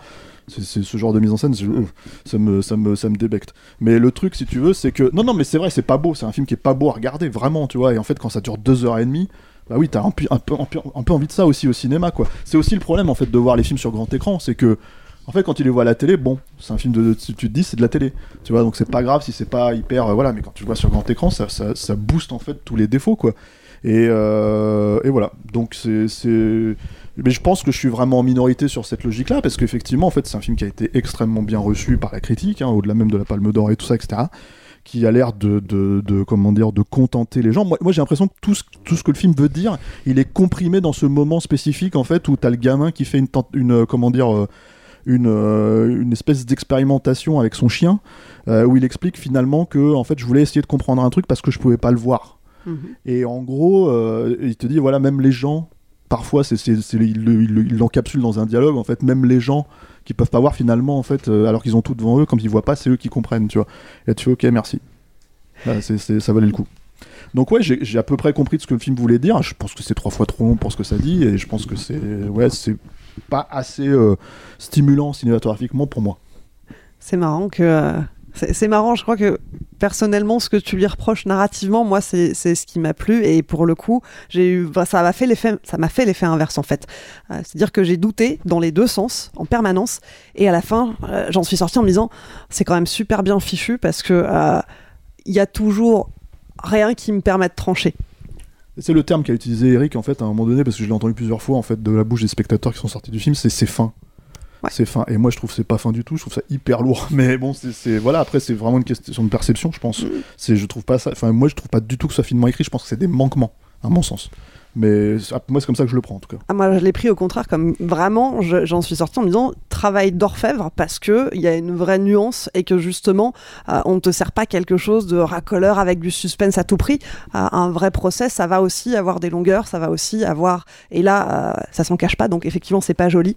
Il y a quelques idées de mise en scène qui me plaisent bien quand on voit la caméra qui passe. euh, du, je crois que ça, ça passe du procureur euh, à l'avocat. Euh, ça fait l'aller-retour sans montrer euh, l'enfant justement. Euh, Il y avait quelques idées comme ça qui étaient intéressantes. Après, c'est pas ce qui m'a le plus époustouflé, mais en termes d'écriture, j'ai trouvé ça vraiment super bien fichu. Mais euh, Marie, Julien, peut-être que. Je suis, complètement de ton avis et, en fait moi vraiment le film je l'ai pas vu passer il fait deux heures et demie et je l'ai pas vu passer parce que comme toi à chaque fois qu'on présentait une version et, et une possible vérité j'adhérais complètement parce que je disais oui c'est complètement possible. Et on présentait une autre je disais ah mais oui en fait celle-là aussi elle est complètement possible. Et, euh, et en fait moi je l'ai pris comme toi. Et ça m'a tenu en haleine jusqu'à la fin du film. Je trouve que c'est hyper bien écrit. Euh, parce qu'au-delà du procès en fait t'as tout ce bah enfin l'anatomie d'une chute. Bon c'est la chute de, par la fenêtre mais c'est la chute du couple et, euh, et, la, et la chute de cette femme qui est une femme, bah, ce que disait un peu Eric, c'est une femme puissante qui, qui a du succès, qui est étrangère, qui, est, qui refuse plus ou moins son rôle de mère, ou en tout cas elle s'occupe pas de son enfant comme on voudrait qu'elle s'occupe d'elle. Et en fait, c'est que des choses qui sortent contre elle pendant son procès. Et moi, je trouve ça hyper intéressant. On lui sort des extraits de ses livres en disant ah, mais là, il y a quelqu'un qui tue quelqu'un, donc en fait, elle a forcément tué son mari parce qu'un jour, elle a écrit. Et en fait, c'est ce truc de la ramener à sa fiction, à ce qu'elle écrit, euh, comme si c'était comme si ses livres étaient à charge contre elle, et, euh, et sortir comme ça toutes ces toutes ces preuves et tout. Enfin, en fait, le, le film, il est, euh, la question, comme on disait, c'est pas de savoir si elle l'a tué ou pas, parce qu'au final, on le sait pas et on le saura jamais. Le film veut pas nous le dire. C'est vraiment un, un truc sur la, un film sur la parole et sur la et sur la vérité. Et le, le personnage de Swan Arlo, l'avocat, le, le dit lui-même. Elle lui dit, tu sais, je l'ai pas tué et tout. Il dit non, mais en fait, ça, je m'en fiche. Euh, la question, c'est pas que tu l'aies tué ou pas, c'est quelle est la version euh, qui va être la plus plausible. Quelle est l'image que tu renvoies Voilà, et pour, et pour et quelle est la version la plus plausible pour l'innocente, pour t'innocenter. Et en fait, ça va être de, de se dire, euh, on a, en gros, on a deux, deux thèses, c'est soit la chute accidentelle, soit le, le suicide. Et en fait, euh, on a plus de choses pour étayer le suicide, donc on va partir sur ce truc-là. Tu veux dire un truc? Je te... Non, non, je, je te laisse finir, mais tu... Et, euh, et en fait, moi, j'ai trouvé ça hyper intéressant. Et puis vraiment, après, moi, cette scène de, de dispute au milieu, enfin, je, je pense que le film a eu la palme entre autres pour cette scène-là. Euh, mais moi, je la trouve brillante. Euh, Enfin, je, je, je pense que c'est enfin, vraiment ce truc où, encore une fois, c'est la parole et c'est la vérité de chacun, hyper subjective, où lui, euh, lui ressort, mais tu m'as volé une idée, t'en as fait un livre, du coup, c'est à cause de toi que j'écris plus. De toute façon, j'ai pas le temps parce que je m'occupe de notre fils. Et elle qui lui dit, oui, mais c'est toi, en fait, qui a décidé de lui faire l'école à la maison et personne t'a forcé. Il se renvoie la culpabilité de l'accident parce que le- l'enfant est devenu euh, aveugle après un accident parce que lui, je crois que c'était lui qui était en retard pour le chercher, enfin qui a pas Il pu a le chercher. C'est la babysitter et la babysitter a essayé d'échapper l'enfant qui s'est fait renverser par une voiture, voilà. Et donc il se, en fait, il se renvoie des trucs qui datent de, de- de plusieurs années et elle lui renvoie. Enfin voilà, c'est un règlement de compte et chacun a sa vérité et chacun a raison pour pour lui. Chacun est persuadé d'avoir raison. Et en fait tout ça, ça se ramène. Moi, je l'ai même pas vu comme un film de procès. Au final, je l'ai vraiment vu comme un, un truc sur le délitement du couple et, euh, et, et ce couple qui était un couple presque parfait où, elle-même a dit je suis tombée amoureuse d'un homme brillant mais qu'est-ce qu'il en reste euh, qu'est-ce qu'il en restait aujourd'hui? Et, euh, et, moi j'aime beaucoup aussi la, fin parce qu'après le film il y a beaucoup d'ellipses. Déjà la, scène où il tombe évidemment est une ellipse mais il y a on ellipse on, passe toute cette cette année entre le, moment de, sa mort et le procès.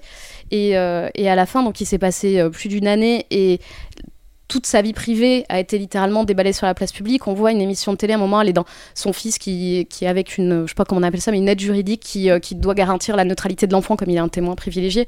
Qui, euh, et, l'enfant demande à ce que sa mère ne soit plus dans la maison dans les derniers jours du procès, etc. Et elle se retrouve dans une chambre d'hôtel et elle voit une émission de, de- un, débat euh, littéraire ou un débat d'actu qui, qui résume. Et en plus, du coup, c'est son, c'est, euh, c'est Arthur Harry qui dit ça et donc c'est son mari. Donc en plus, il y a tout un truc un peu un peu bizarre, mais mais déjà d'avoir écrit ça à deux et de lui faire dire à lui, euh, en fait, c'est plus intéressant une autrice à succès qui tue son mari plutôt qu'un prof qui se suicide.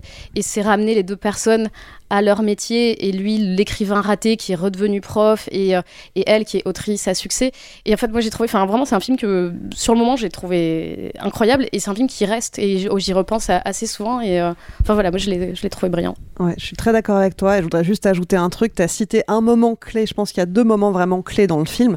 Euh, c'est ce moment donc où effectivement l'avocat de, de, euh, de, de la, la femme, je sais plus son prénom, Sandra. Euh, Sandra, merci. L'avocate Sandra lui dit mais en fait peu importe que tu l'aies tué ou pas, nous ce qui nous intéresse c'est euh, quelle image le public va se faire. Et en miroir de cette scène, à la fin, Oui, la scène avec son fils euh, qui est avec euh, l'aide juridique et où il lui dit mais euh, là je sais plus, je sais pas, est-ce que ma mère elle est coupable ou est-ce qu'elle est pas coupable, je n'en sais rien, et où cette aide lui dit, écoute, quand il n'y a pas moyen de trancher, à un moment, tu dois prendre la décision. Et ça, c'est une phrase qui s'adresse directement au spectateur pour moi. Si tu choisis ta vérité. Si tu choisis ta vérité. Et, et aussi la scène dont je voulais parler, je suis partie sur autre chose et j'ai oublié, mais c'est cette scène où, au final, qui, est, euh, qui résume le film, où elle dit bon bah en fait on a gagné, mais quand on gagne, qu'est-ce qu'on gagne? Et en fait on gagne rien parce que elle a, en fait c'est bon, l'enfant a choisi sa vérité et je pense que il a choisi d'innocenter sa mère et on ne sait pas si ce que lui raconte ou pas est vrai parce qu'il y a une scène de Je crois que c'est un peu un voice-over où c'est lui qui parle au nom de son père et on voit un flashback. Euh, surtout que tu sais pas de- ce que lui en pense en fait. Voilà, mais, mais en fait, c'est lui qui a ça, choisi. question. Et je pense Ouais. que c'est l'enfant qui s'est aussi dit ma vie, elle est déjà foutue. Est-ce que je choisis d'envoyer ma mère en prison? Est-ce que je choisis de garder ma mère quoi? Mais tout n'est qu'interprétation. Ouais, et Voilà. puis c'est là où c'est assez fin, c'est-à-dire que cette scène où en fait son père lui dit ah, peut-être qu'un jour je serai plus là, etc. Il lui dit pas parce qu'il y a une voix qui la recouvre, C'est- la de voix, l'enfant. Et en fait l'enfant à un moment se dit euh, peut-être que je vais inventer tout ça pour sauver ma mère. Il y a aussi cet autre truc, c'est qu'elle elle trouve quand même son avocat qui est un, un ex petit ami. Euh, elle fait un deuil quand même assez rapide cette femme aussi. Donc il y a toutes ces petites pistes en fait. Là où un, un- un scénariste un peu plus lourd aurait fait ça autour d'une arme du crime qu'on découvrirait au- dans le dernier plan du film, hein, ça aurait été le, le truc classique. Elle, elle est, elle est plus fine dans l'écriture, elle est, elle est plus psychologue là-dessus. Elle utilise bien les personnages pour faire passer le récit. Ah, Euh, je vois. Julien qui fait une grimace là. Non, je, je suis Il pas d'accord là-dessus. Moi, je déteste pas le film. Je me suis quand même beaucoup ennuyé euh, sur le. Enfin, beaucoup. Je me suis un peu ennuyé sur le film, et je trouve, mais je trouve pas du tout le film euh, déshonorant. Après, il y avait un film qui était sorti de Antoine Rimbaud qui s'appelle Une intime conviction il y a quelques années, qui est exactement sur le même sujet, qui revient exactement aux mêmes conclusions Ouais, et qui je trouve était euh, nettement, nettement, nettement plus efficace dans sa narration et peut-être un peu plus imparable aussi dans son bon choix de point de vue. C'est-à-dire qu'il était dans un point de vue de, de quelqu'un qui pour le coup voulait croire en, en une théorie euh, spécifique, ce qui est là est pas le cas et ce qui nous, en- mais ça euh, Antoine euh, Rimbaud et je pense à une grande conscience en fait du spectateur et de la façon dont le spectateur se positionne par rapport au récit et je pense que c'était pour lui aussi une façon en fait, on les appelle, je crois, les, les fous de justice, un truc comme ça. En fait, ces gens qui se passionnent d'une affaire, qui assistent à tous les procès, etc. Et, et euh, en fait, c'était, je trouve, un point d'entrée et d'ancrage, en fait, dans le, dans le récit, dans l'évolution des personnages, qui, à mon sens, était beaucoup plus imparable que là. Là, moi, moi, j'avoue que je me suis quand même vraiment, vraiment ennuyé. Et j'ai toujours, moi, cette grande pudeur vis-à-vis de cette typologie de film, de me dire, mais c'est pas trop mon cinéma, quand même. Euh, je, vois bien qu'elle manipule en fait un langage, une typologie de film parce que c'est quand même très, euh, euh, c'est très charté, voilà. C'est bon. Alors après moi, il y, a- des choses que j'aime quand même beaucoup dans le film. Il- il- je trouve que en règle générale, c'est un film qui manque un peu de cinéma à mon sens. C'est-à-dire qu'elle fait beaucoup passer de trucs par le dialogue. Vous parliez de cette scène avec l'aide du véridique. Moi, elle m'a saoulé. C'est-à-dire que j'ai l'impression d'avoir une scène pour t'exposer le propos du truc. Je me dis, mais quand est-ce que tu la filmes, en fait, cette scène? C'est tellement important. Faut que ce soit une révélation, faut que ce soit autre chose. Je dis pas que ça ne passe pas forcément par. Enfin, ça peut passer par la parole, mais. Là, j'ai l'impression que c'est juste un truc, ça t'est posé là pour bien te dire ah bah tu si ça si ça t'a échappé, le sujet est là. Hein. C'est le sujet, c'est que finalement, je vais pas te dire qui est le coupable et qui le qui est euh, l'innocent. Enfin bon, c'est moi j'ai pas dû ça ça fait partie des choses que que j'ai pas aimé. Là où je trouve où elle me rattrape moi, c'est que euh, c'est en particulier au niveau des des comédiens. Euh, pas toujours au niveau du jeu, ça il y en a certains, moi, j'ai eu un peu de mal, mais c'est notamment sur le casting de cette actrice principale et de son enfance que ce que j'aime beaucoup et là où je trouve que c'est très malin, c'est que souvent, enfin moi je fonctionne comme ça, mais en tout cas c'est que il y a un truc où tu cherches dans le regard en fait pour le quand quelqu'un te ment, t'as as peur qu'il te mente, tu dis regarde-moi droit dans les yeux, c'est le truc et c'est t'as un peu ce même rapport je trouve au, personnage souvent et elle elle a un regard qui est euh, un peu euh, il est, il est difficile à percer en fait. C'est-à-dire qu'elle est, elle est- c'est, dans sa physionomie et probablement aussi dans, dans, dans la façon dont cette actrice joue et, dont, et dont elle la filme. Mais il y a un truc où il y, y a un truc dans ce visage assez impénétrable. Et le fait que son gamin soit, euh, soit ait une cécité quasi, euh, quasi totale, je trouve que ça, ça abonde aussi dans ce sens-là. Et j'ai trouvé ça hyper intéressant en fait que ces deux personnages centraux et potentiellement détenteur d'une- de, de la vérité. En tout cas, lui, il y a tout un moment où tu te demandes s'il a menti, s'il revisite les trucs et tout. Euh, et, et, et ce, et ce truc-là, voilà. Après, moi, j'abonde quand même dans le truc. C'est-à-dire que c'est pas obligé que ce soit pas... Moche, c'est toujours compliqué parce que c'est tellement subjectif. Je trouve que c'est jamais très constructif de dire qu'un film est moche, mais euh, mais par contre, encore une fois, je trouve que ça manque de cinoche, quoi. C'est des trucs à je sais pas, il y a, y a un truc quand même dans ce cinéma d'auteur français où on te, on, c'est comme si t'avais peur en fait d'assumer de faire un film, quoi. Après, moi j'ai l'impression que c'est volontaire, tu vois. De... Ouais, mais bien sûr Parce que qu'en fait, il suffit de sortir. Non, mais, Mais c'est volontaire de faire un, un quasi huis clos dans, dans deux lieux, en fait, parce qu'on est toujours dans le chalet. J'ai pas de Et- problème avec le huis clos, Marie. J'ai un problème et- sur le fait que t'as- tu.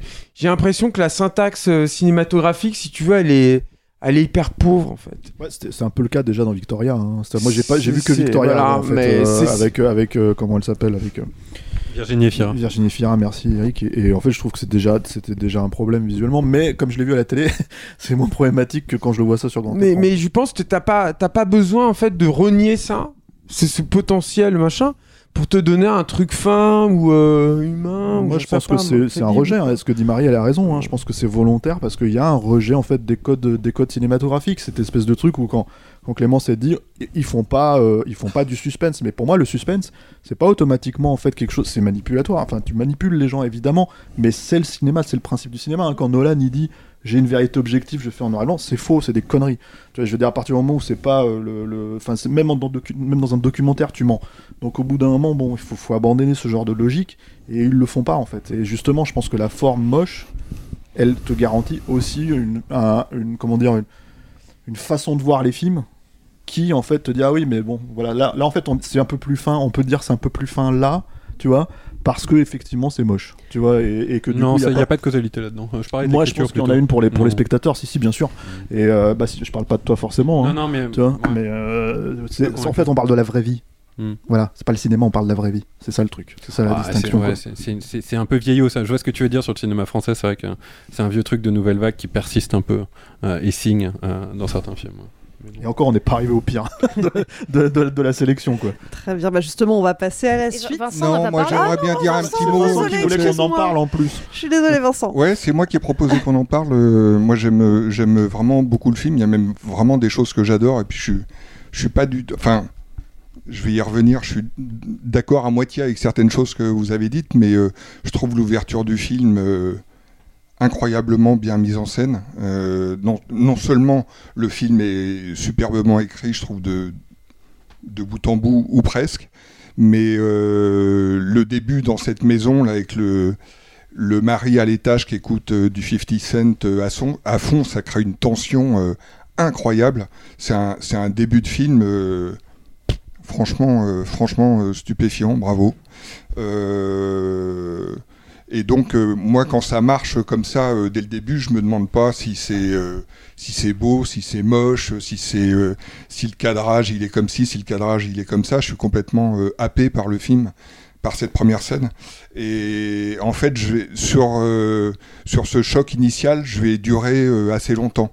Ça va me ça va me porter assez longtemps dans le film notamment parce que l'actrice est exceptionnelle. euh, voilà. On, peut résumer euh, Anatomie d'une chute comme euh, un, c'est un portrait de femme magnifique sur sur l'ensemble, une femme innocente, portrait de femme innocente magnifique, ou portrait de femme coupable magnifique, ou portrait de femme, on ne sait pas, magnifique. Mais en tout cas, ça marche à mon avis sur sur les trois. euh, pour rebondir sur ce que disait Stéphane.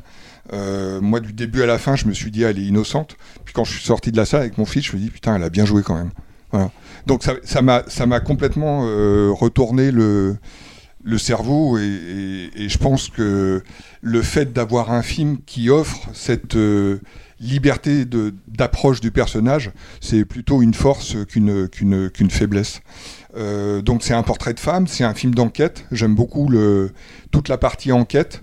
euh, parce qu'on reste sur le, sur le trauma du début, des rapports avec les personnages, etc. Et il y a la partie euh, procès où là je vous rejoins un, peu plus, on va dire. C'est-à-dire que le début du procès, moi je suis encore complètement dans le film, etc. Mais c'est quand même très long.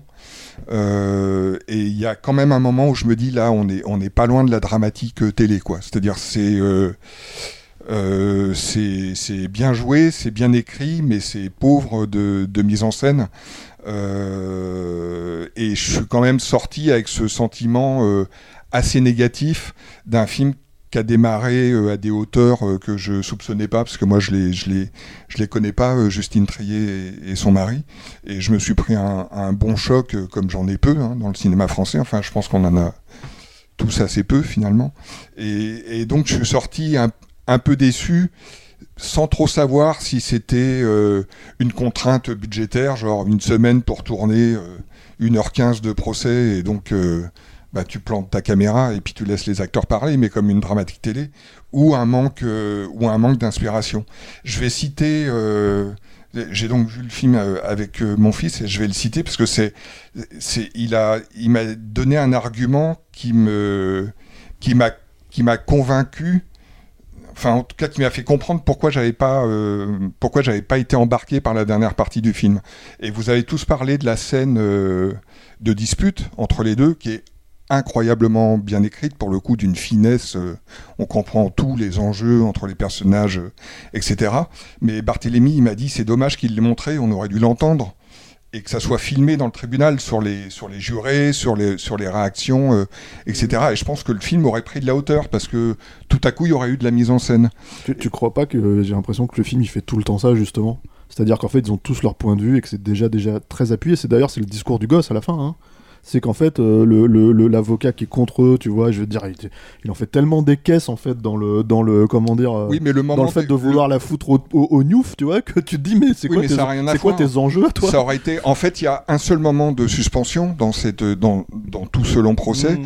C'est un moment où la juge quitte euh, la juge quitte la salle.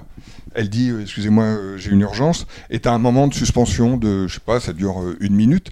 Et pour le coup même si c'est pas génialement filmé c'est un moment de mise en scène. C'est-à-dire des t'as des plans de coupe etc. Et il se passe quelque chose. Et là on n'est pas dans de la dramatique télé.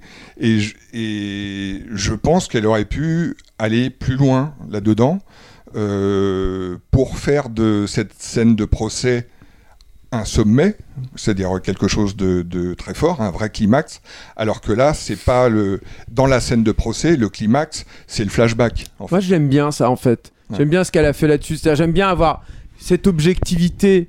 C'est-à-dire qu'on on- tout à coup, la, la narratrice te montre que bah, ça s'est passé comme ça au début. Et c'est justement, moi, ce que j'aime beaucoup dans cette dispute, c'est comme le disait Marie, en fait, c'est que tu comprends les deux points de vue. Il n'y a pas de bon, il n'y a pas de méchant. C'est des dissensions que tu peux avoir dans un couple où les deux sont en souffrance par rapport à un truc et tout. Et, et qu'en fait, ce soit dans la résolution. Et en fait, c'est là où elle est- peut être criminelle ou pas, en fait c'est le moment où en fait où tu enfin j'ai bien aimé moi cette idée de, de de de te raconter un moment de leur vie et de passer de l'objectivité en fait de la narration à un potentiel euh, c'est-à-dire que chacun se fait son point de vue en fait après Bah, et donc- j'aime beaucoup ça en fait. Je trouve que c'est pour le coup moi je trouve que c'est une vraie belle idée de narration. Comme quoi on est on est tous euh, À plus différents. forte raison que c'est un, Mais- un- moment qui se passe littéralement la veille du crime quoi. mais, mais le moi, par rapport au truc de mise en scène je vais juste rajouter un, un dernier truc c'est con j'ai pas le titre en tête mais vous le retrouvez facilement mais mais parce qu'on parle beaucoup de ça et tout moi je- j'ai pas pu m'empêcher quand même de, euh, de penser à un autre grand film de procès qui est le film de Billy Wilder avec Charles Lawton et Marlène Dietrich. Vous vous souvenez pas de ce- du titre de ce film merde. C'est horrible en fait de pas s'en souvenir quoi. Mais vous trouverez facilement en fait. Mais ce qui est génial en fait de, de ce film là c'est que ça reste quand même du Billy Wilder. Vous verrez que si vous le voyez en fait vous verrez comment tu peux quand même faire un très grand procès de femme. Euh, enfin un très grand portrait, de femme avec une femme donc euh, euh, avec beaucoup de nuances avec justement cette tension entre bah, l'humain qui est un être euh, bizarre quoi fou que tu peux pas cerner et la rigidité euh, du cadre judiciaire dans lequel on doit vivre parce que sinon on peut pas faire société quoi et, euh, voilà je trouve que c'est un, bon contre-exemple par rapport à ce que je reprochais à moi à ce film qui par ailleurs a, de grandes qualités voilà c'est tout Il y a un autre élément que tu citais, Vincent, que je trouve très intéressant, c'est cette scène où la juge quitte la pièce. Euh, parce que là, c'est un vrai élément de suspense et moi, c'est vraiment un des points que je trouve malin et qui m'a fait douter. C'est-à-dire que la juge quitte la scène euh, parce qu'un nouvel élément est versé au dossier. On comprend assez rapidement que euh, c'est le fils de Sandra qui apporte un nouveau témoignage. Et à ce moment-là, vu qu'après, il, demande à ce que sa mère quitte les lieux le temps du week-end, dans ma tête, j'étais. Il a peur qu'elle s'en prenne à lui. Il a dit quelque chose contre elle.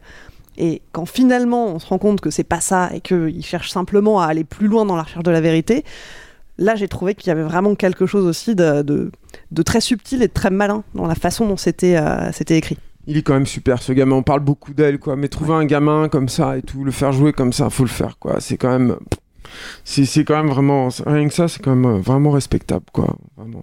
Moi, j'ai envie de voir son prochain film, hein, avec impatience. Ouais. Et ce qui m'a plu aussi, c'était de montrer des, des romanciers qui galéraient un peu. C'est-à-dire qu'elle, elle prend des boulots de traduction, etc. Alors que c'était une coutume, là, je me souviens du film de Bedos, euh, Monsieur et Madame Adelman, de les faire toujours défiler dans des 300 mètres carrés, etc.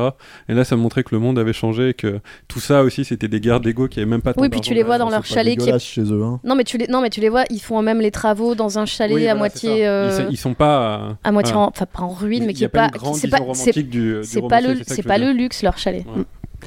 Ça va. Et Bref, le- ouais, il y a- il y a- effectivement, ils ont pas fait le sous le toit. Quoi. Alors j'ai retrouvé hein, le, le film euh, avec euh, Marlène Dietrich de Billy Wilder, euh, c'est Témoin à charge. Mais oui, voilà. Voilà, Témoin à charge. Avec Charlottone et son monocle qui brille. Exactement. Parce qu'il voit au-delà des apparences.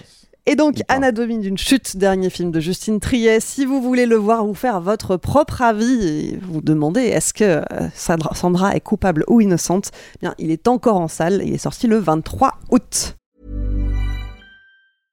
Hiring for your small business? If you're not looking for professionals on LinkedIn, you're looking in the wrong place. That's like looking for your car keys in a fish tank. LinkedIn helps you hire professionals you can't find anywhere else, even those who aren't actively searching for a new job but might be open to the perfect role. In a given month, over 70% of LinkedIn users don't even visit other leading job sites. So start looking in the right place. With LinkedIn, you can hire professionals like a professional. Post your free job on linkedin.com/people slash people today. On passe au petit moment promo euh, de cet épisode. Alors, on a plein de choses à vous raconter. Euh, tout d'abord, les séances capture reprennent du service. La prochaine, ça sera le vendredi 29 septembre. Euh, on va vous présenter The Warriors, les guerriers de la nuit en français, film de Walter, Hill. Attention, on change de lieu. Désormais, nos séances ont lieu au Christine Cinéma Club. Au programme, donc, le film qui commen- on aura une présentation du film par l'équipe qui commencera à 20h et puis la projection elle-même commencera à partir de 20h40. Pour plus d'infos et pour réserver vos places, rendez-vous sur notre beau site capturemag.fr. Et les dix premiers euh, arrivés auront droit à une euh, batte de baseball. Ah ouais, t'as 10 battes de baseball sous la main. On attend toujours les Kleenex que tu devais distribuer pour Cloud Atlas et oui, c'est moins cher et moins encombrant que des battes de baseball donc j'y crois moyen. faut que j'arrête de promettre des Ouais. choses. Deuxième annonce, si vous êtes à Paris du côté, euh, du côté de Paris le 6 octobre, une séance de dédicace avec toute l'équipe de capture est organisée à la librairie du Forum de Beaubourg, euh, au centre Pompidou. Euh, ça se passera à 18h30, l'occasion donc de vous faire dédicacer votre magnifique MOOC, puisque il nous en reste encore pas mal sous le coude. Et puis la dernière info, alors je vais laisser à Marie la primeur d'en parler. Qu'est-ce qui va se passer le 31 octobre, le jour d'Halloween? Donc le soir d'Halloween, avec Panic Cinéma, on organise un grand concert symphonique aux Folies Bergères avec plus de 60 musiciens sur scène qui interpréteront des BO de plein de films, donc de Shining, de Jaws, de L'Exorciste. Et, euh, et voilà, ce sera un très très gros concert, une grosse soirée d'Halloween. Il y aura évidemment toute l'équipe de Panic Cinéma qui sera déguisée en plein de personnages horrifiques pour accueillir le public.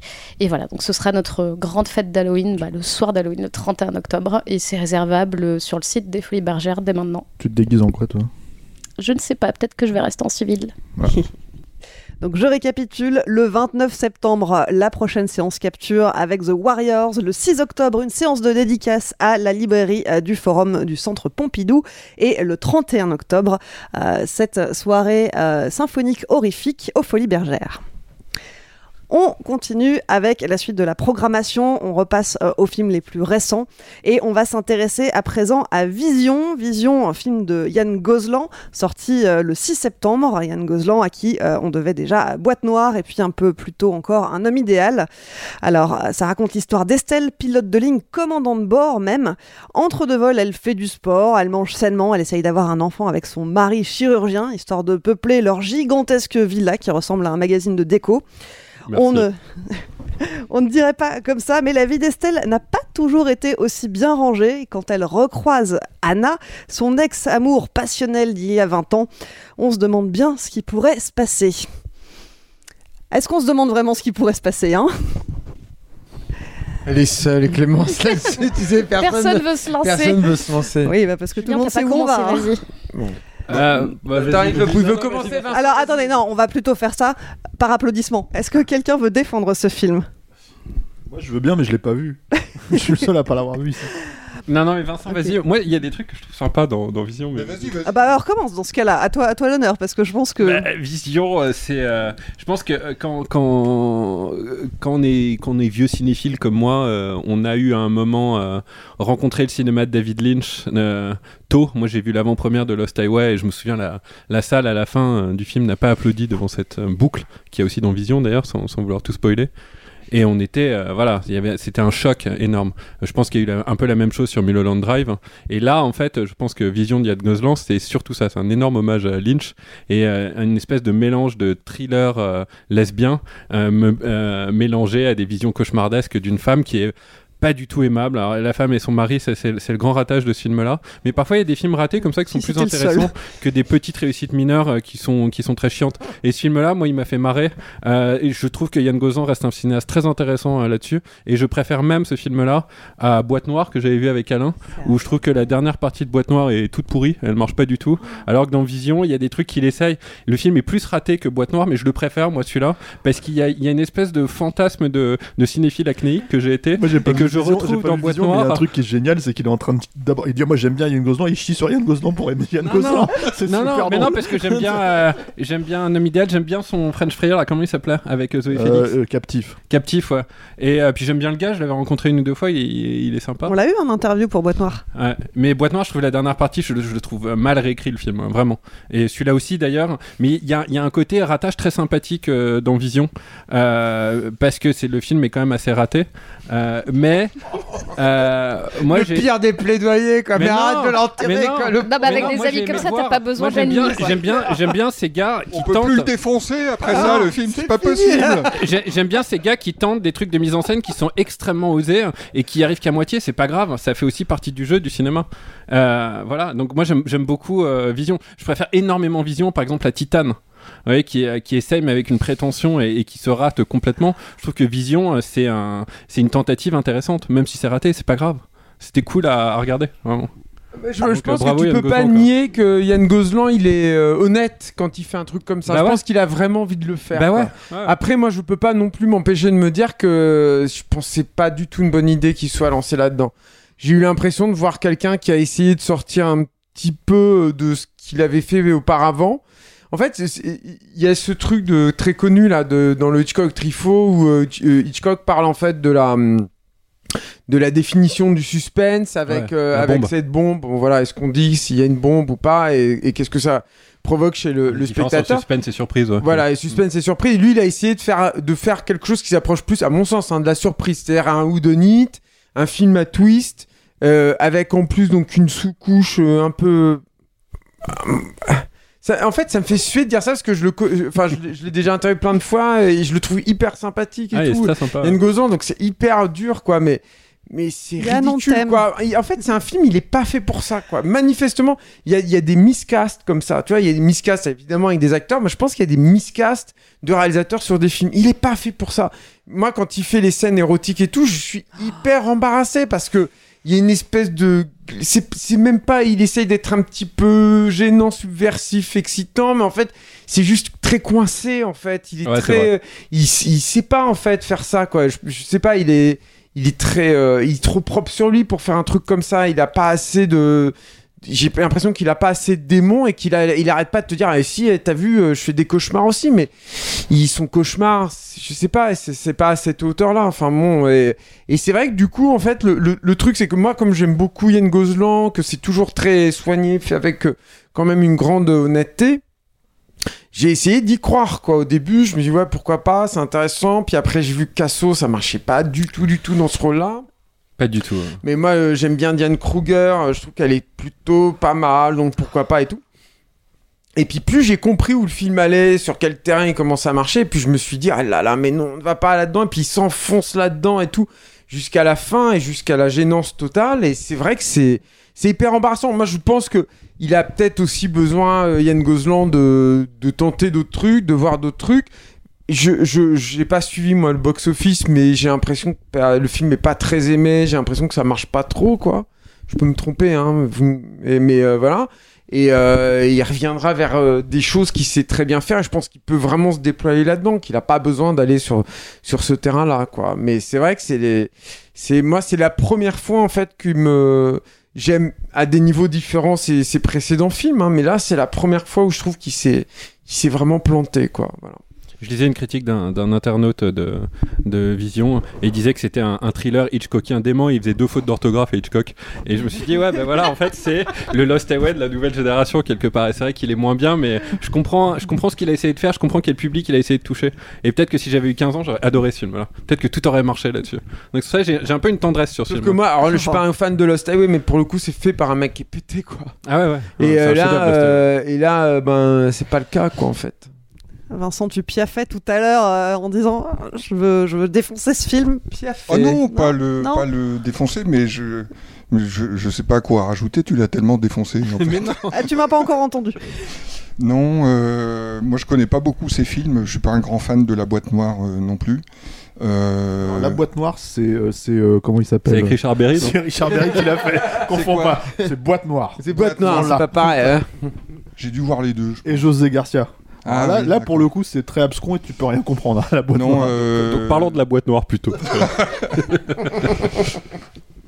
euh, com- comment dire euh, J'ai trouvé le film très, très confortable. Le cadre, la photo, euh, tout ça, c'est un peu- t'as l'impression d'être dans un 4 étoiles, quoi. Enfin, c'est, c'est vachement, euh, c'est vachement chouette. Euh, par contre, je me suis dit, mais qu'est-ce que je fous là, quoi? Qu'est-ce que, Je vais pas déranger ces gens. Voilà. Qu'est-ce que, qu'est-ce que c'est que cette histoire? Avec ma- avec exactement McDo, là.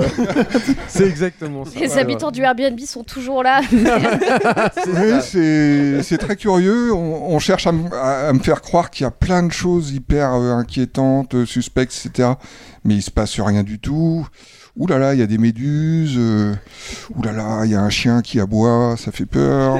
ouh là là, euh, attention, il y a des motards euh, qui Voilà, J'attendais que tu reviennes sur les motards. C'est vrai qu'il y a un petit côté en plus film de bourgeois qui a peur de tout, qui est aussi waouh ça c'est vraiment c'est chaud chaud patate Ah ouais, c'est chaud, c'est chaud patate. c'est très genre, compliqué. ouh là il y a du verre par terre. Ouais. On, on parlait, on parlait, Cette plage est sale. on, on parlait du fusil de Tchekhov tout à l'heure. On ah oui, non, mais c'est horrible. Et, et- et vraiment, tu dis, mais euh, en fait, le, le, comment, le, le, le trauma, il arrive à un quart d'heure de la fin, je crois, ou un truc comme ça. Enfin, tu, tu, tu comprends euh, ce qui s'est passé à un quart d'heure de la fin. Et donc, pendant une heure. euh, une heure et demie, ta quantité de scènes de, de comment de stimulation visuelle, auditive, sur des choses inquiétantes euh, à la Lynch. euh, alors tu peux te dire oui, c'est un exercice de style, mais il n'y a pas de scénar. Il, il se passe, euh, il n'y a pas de, il y a pas de mystère, il n'y a pas de meurtre. y a C'est Gone Girl, mais la fille elle disparaît pas. C'est Basic Instinct, mais il n'y a pas de meurtre.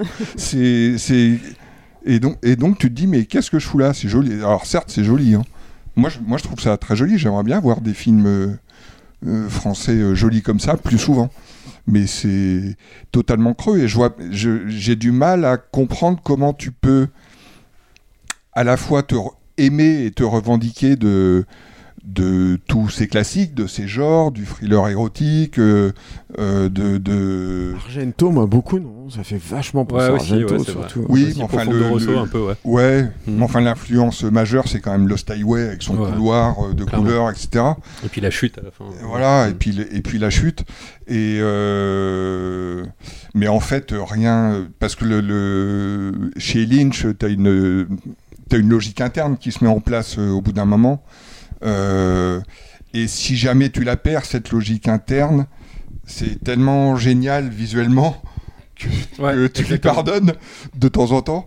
Même si je suis pas, je suis pas forcément un énorme fan de Lynch, mais alors là, euh, il n'y a pas de logique interne euh, dès le début, quoi. Elle fait des rêves euh, prémonitoires, et puis euh, en fait, elle se voit, et puis en, fait, on sait, on, on sait rien du tout, quoi. Enfin, C'est- C'est très très répétitif en fait. Pendant la première heure et demie sur deux heures, je crois que le film dure deux heures.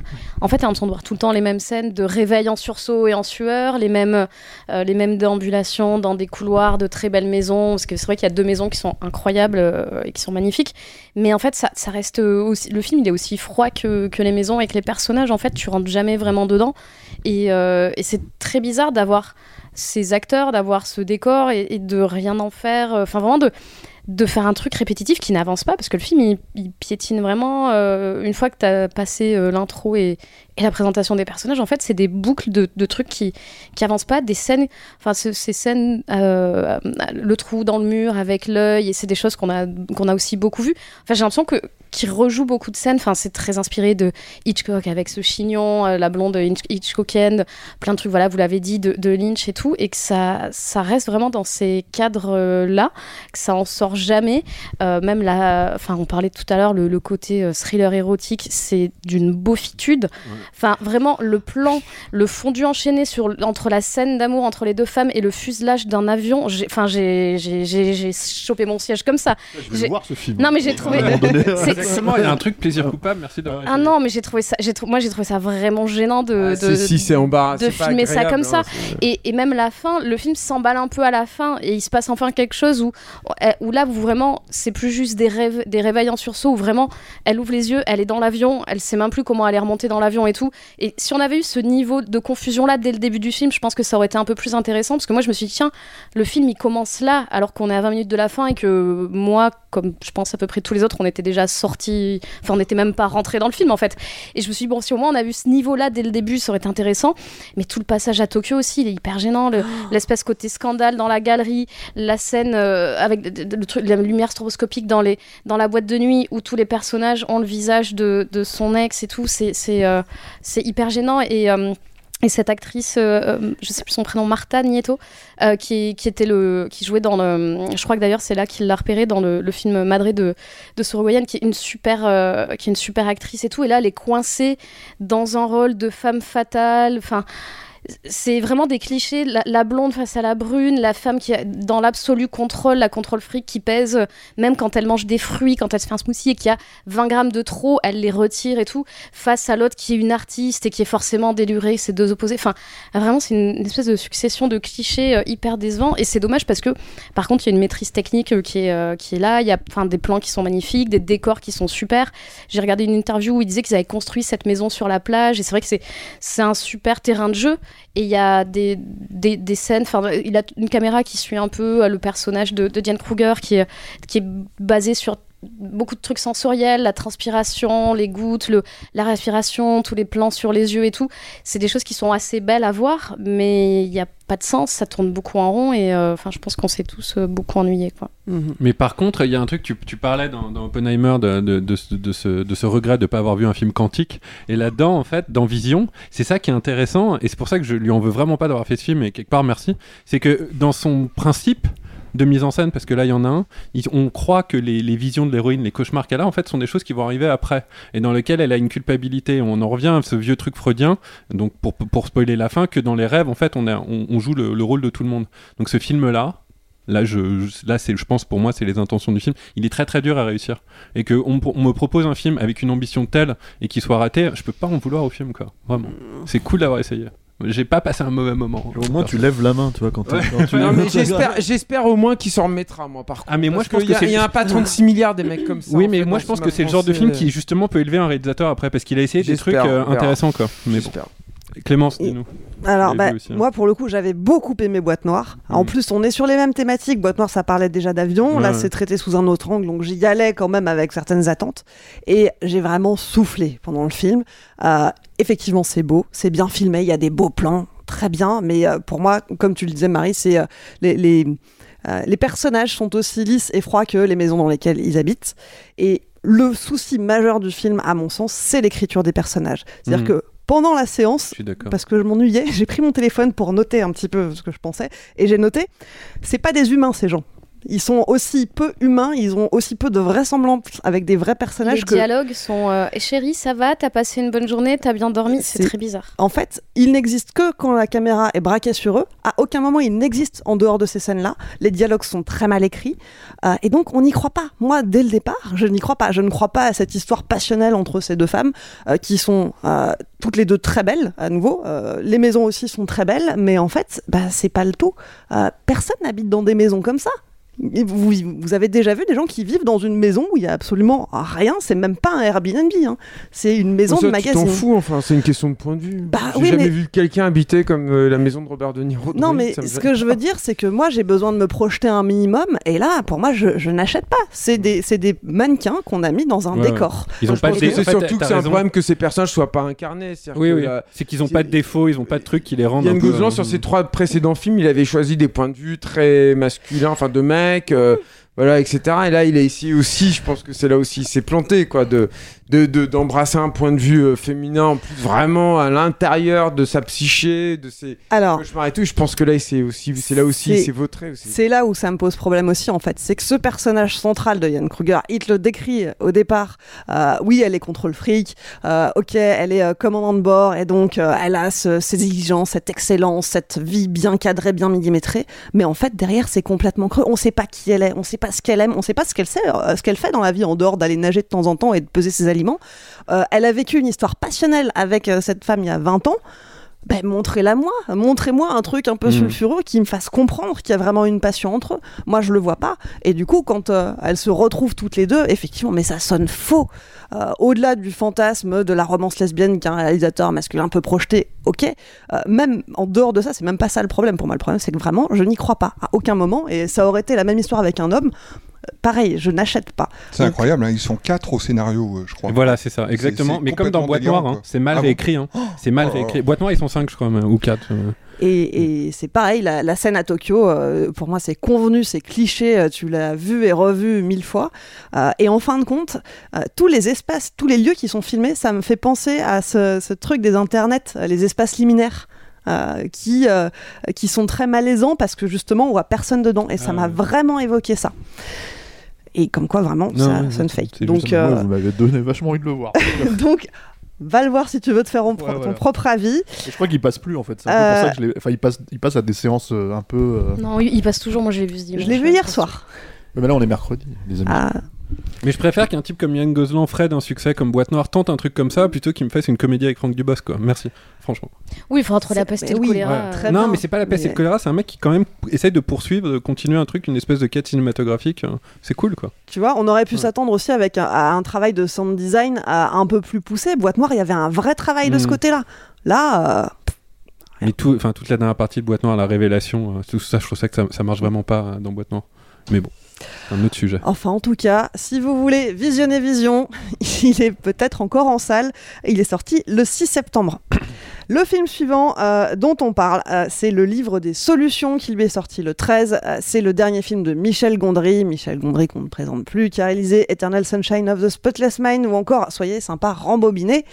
Ça raconte l'histoire de Mark Baker. Mark Baker qui est réalisateur. Après s'être fait remonter les bretelles par ses producteurs, il prend la fuite avec son équipe, direction les Cévennes, avec un objectif en tête, s'installer chez sa tante, Lou, sa tante Denise, et terminer son film à sa manière, la méthode Baker. Qui l'a vu ici? Marie Moi. Stéphane, on t'a pas entendu sur le précédent. Qu'est-ce que tu veux nous dire Moi, sur... j'ai- un certain Gondry attachement à, à Michel Gondry, mais qui est vraiment lié euh, au fait que c'est un réalisateur de clips, à une époque où ça voulait dire quelque chose, et à une époque où on pouvait vraiment expérimenter, euh, comme euh, c'est le cas, comme c'est ce qu'il faisait. hein. et moi, je trouve qu'il y a des clips dans les années 90 qui sont vraiment magnifiques, en fait, à qui on, on lui les doit, quoi. Euh, des clips pour Massive Attack, des clips pour Björk et tout, quoi. Donc c'est vraiment quelqu'un qui, a, qui, a une, qui, avait, j'ai envie de dire, une folie visuelle euh, qui, moi, m'intéressait vachement. Et en fait, c'est quelque chose que j'ai l'impression, et là je vais vraiment englober sa, sa carrière cinématographique, qu'il a perdu, ou qu'il a décidé de mettre de côté assez régulièrement au cinéma, quoi. C'est-à-dire que euh, on avait, j'avais déjà ce problème avec son premier film, Human Nature. Euh, et, euh, euh, comment dire et même derrière moi je sais qu'il y a beaucoup beaucoup de fans de Eternal Sunshine of Spotless Mind quoi. Mais moi je trouve que c'est un film assez comment dire assez distant avec son sujet en tout cas avec le scénario de, de, Shai Kaufman quoi.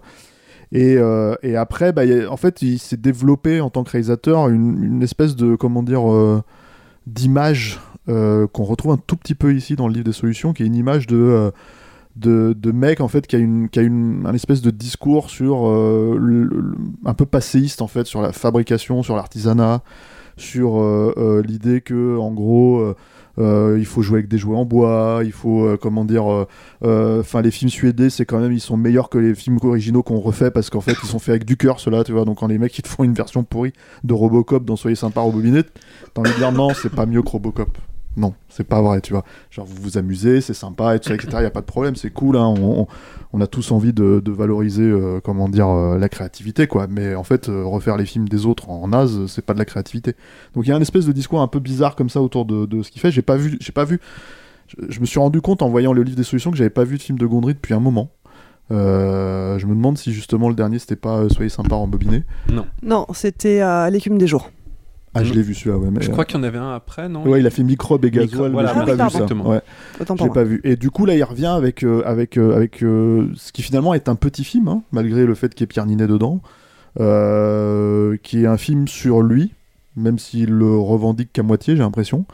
Euh, quand tu le vois en promo, il est assez euh, attachant hein, par rapport à ça. Euh, euh, ça, reste, ça reste quand même un mec euh, euh, qui, essaye, euh, qui essaye des choses, quoi. Mais le problème, en fait, c'est que je pense que le miroir qu'il se tend à lui-même, il, il, est- il, est- il, fonctionne pas, en fait. C'est-à-dire qu'en gros, quand tu regardes ce film-là, il y a cette espèce de discours autour du fait qu'il euh, qu'il revendique d'être un grand réalisateur qui doit absolument faire, euh, euh, comment dire, euh, des films à sa, à sa manière, quoi. C'est-à-dire des films de 4 heures, dont tu vois des bribes très rapidement, en fait, sur les, sur les, sur les bancs de montage, en fait, de, de, de- de Blanche Gardin, et qui a l'air... très sincèrement habitable en fait. Tu vois, c'est quand tu regardes ça, tu te dis mais ça, ça, ça comment dire, ça fonctionne pas quoi. Et, euh, et finalement en fait la méthode, alors c'est un film qui parle aussi de la bipolarité apparemment, euh, même si ça reste euh, relativement euh, discret là-dessus Je parce crois que pas que ce soit la bipolarité spécifiquement, mais. euh, Si, en fait, c'est parce qu'a priori, c'est un film qui raconte, qui le raconte lui à l'époque de, de l'écume des jours, qui est un film dont le tournage, enfin le, le- le tournage s'est très mal passé parce que c'est l'époque où il a découvert sa bipolarité et euh, le montage avait failli lui échapper. A priori, il est parti le, tour, le, le monter euh, chez sa tante. Et je crois que le film, donc ce- celui-ci, euh, le livre des solutions, est tourné dans la maison. euh, il me semble que c'est la maison euh, même de, de, de sa famille, quoi. Voilà, donc il y a une, une approche un peu, non non, mais il y a une approche un peu cinéma vérité entre guillemets euh, par rapport à ça où je, je, je- encore une fois, il se tend un miroir en fait euh, pour pour parler de lui, même s'il il dit très clairement, je je, je suis pas ce grand réalisateur là, je n'ai pas une vision générale en fait sur comment faire le cinéma, c'est vraiment un, un, un, un moment spécifique, celui que Marie a à raconter quoi. Et, en gros, euh, euh, le truc c'est que bon, il y, a cette idée que comment dire, euh, ça, il, arrête de prendre ses médicaments pour laisser comment dire sa créativité pour ne plus être endormi et laisser sa créativité prendre le dessus, ce qui fait qu'il devient comment dire assez difficile à, suivre en fait pour les gens qui travaillent avec lui. Mais normalement, quand tu fais un film comme ça, tu donnes raison à ton personnage en fait. C'est-à-dire qu'en gros, tu te dis normalement, il y a, à la fin, dans le processus créatif, il y a un grand film qui ressort en fait derrière quoi. Ou en tout cas, sur le procédé, tu comprends. Toi, en fait, de son côté, tu dis bah oui, c'est c'est pour le cinéma. Il fait ça pour le cinéma. Donc en fait, quand il va réveiller la nana à 3h du mat pour lui dire tu fous rien, tu fais chier, vas-y, prends des notes, écris le truc, etc., etc., c'est pour le cinéma. Euh, tu devrais te dire euh, ouais, il a raison, en fait. Même si tu sais que en vrai, si t'es un petit peu détaché, il a tort. Il devrait pas se comporter comme ça avec les gens. Sauf que bah, euh, à part une scène, vraiment, bah, pendant tout le film, t'as envie de dire et c'est qui cette tête à claque quoi? Il est juste relou en fait. Son film, il a l'air naze, tu vois? Il est comment dire il est assez imbuvable si tu veux dans sa façon de, de, de, de, traiter tous les gens qui sont autour de lui quoi et, et voilà alors on pourrait dire c'est un miroir un peu déformant un peu critique mais je suis même pas sûr en fait je pense que en fait là-dessus il y a un raté si tu veux sur euh, l'idée que peut-être des scènes qui devraient être des scènes comiques ne sont pas du tout drôles en fait au final quoi il y a une scène donc il surnage là-dedans c'est euh, une scène où il se retrouve face à, un orchestre en fait qu'il paye euh, de sa poche à qui il, dit en gros, il, en- il envoie péter le chef d'orchestre et lui dit c'est moi qui vais diriger. Et le mec lui dit mais elle est où la partition? Il fait il n'y a pas de partition. Et on va partir en fait en freestyle. Et en gros, vous allez suivre en gros mes mouvements quoi, et, vous allez comment dire euh, créer la musique à partir de là. Euh, Et la scène en soi est plutôt sympa parce que euh, finalement en fait tu vois le rapport au résultat de manière directe. Et tu te dis, à tout prendre, apparemment, ce film aura une musique sympa. Donc voilà.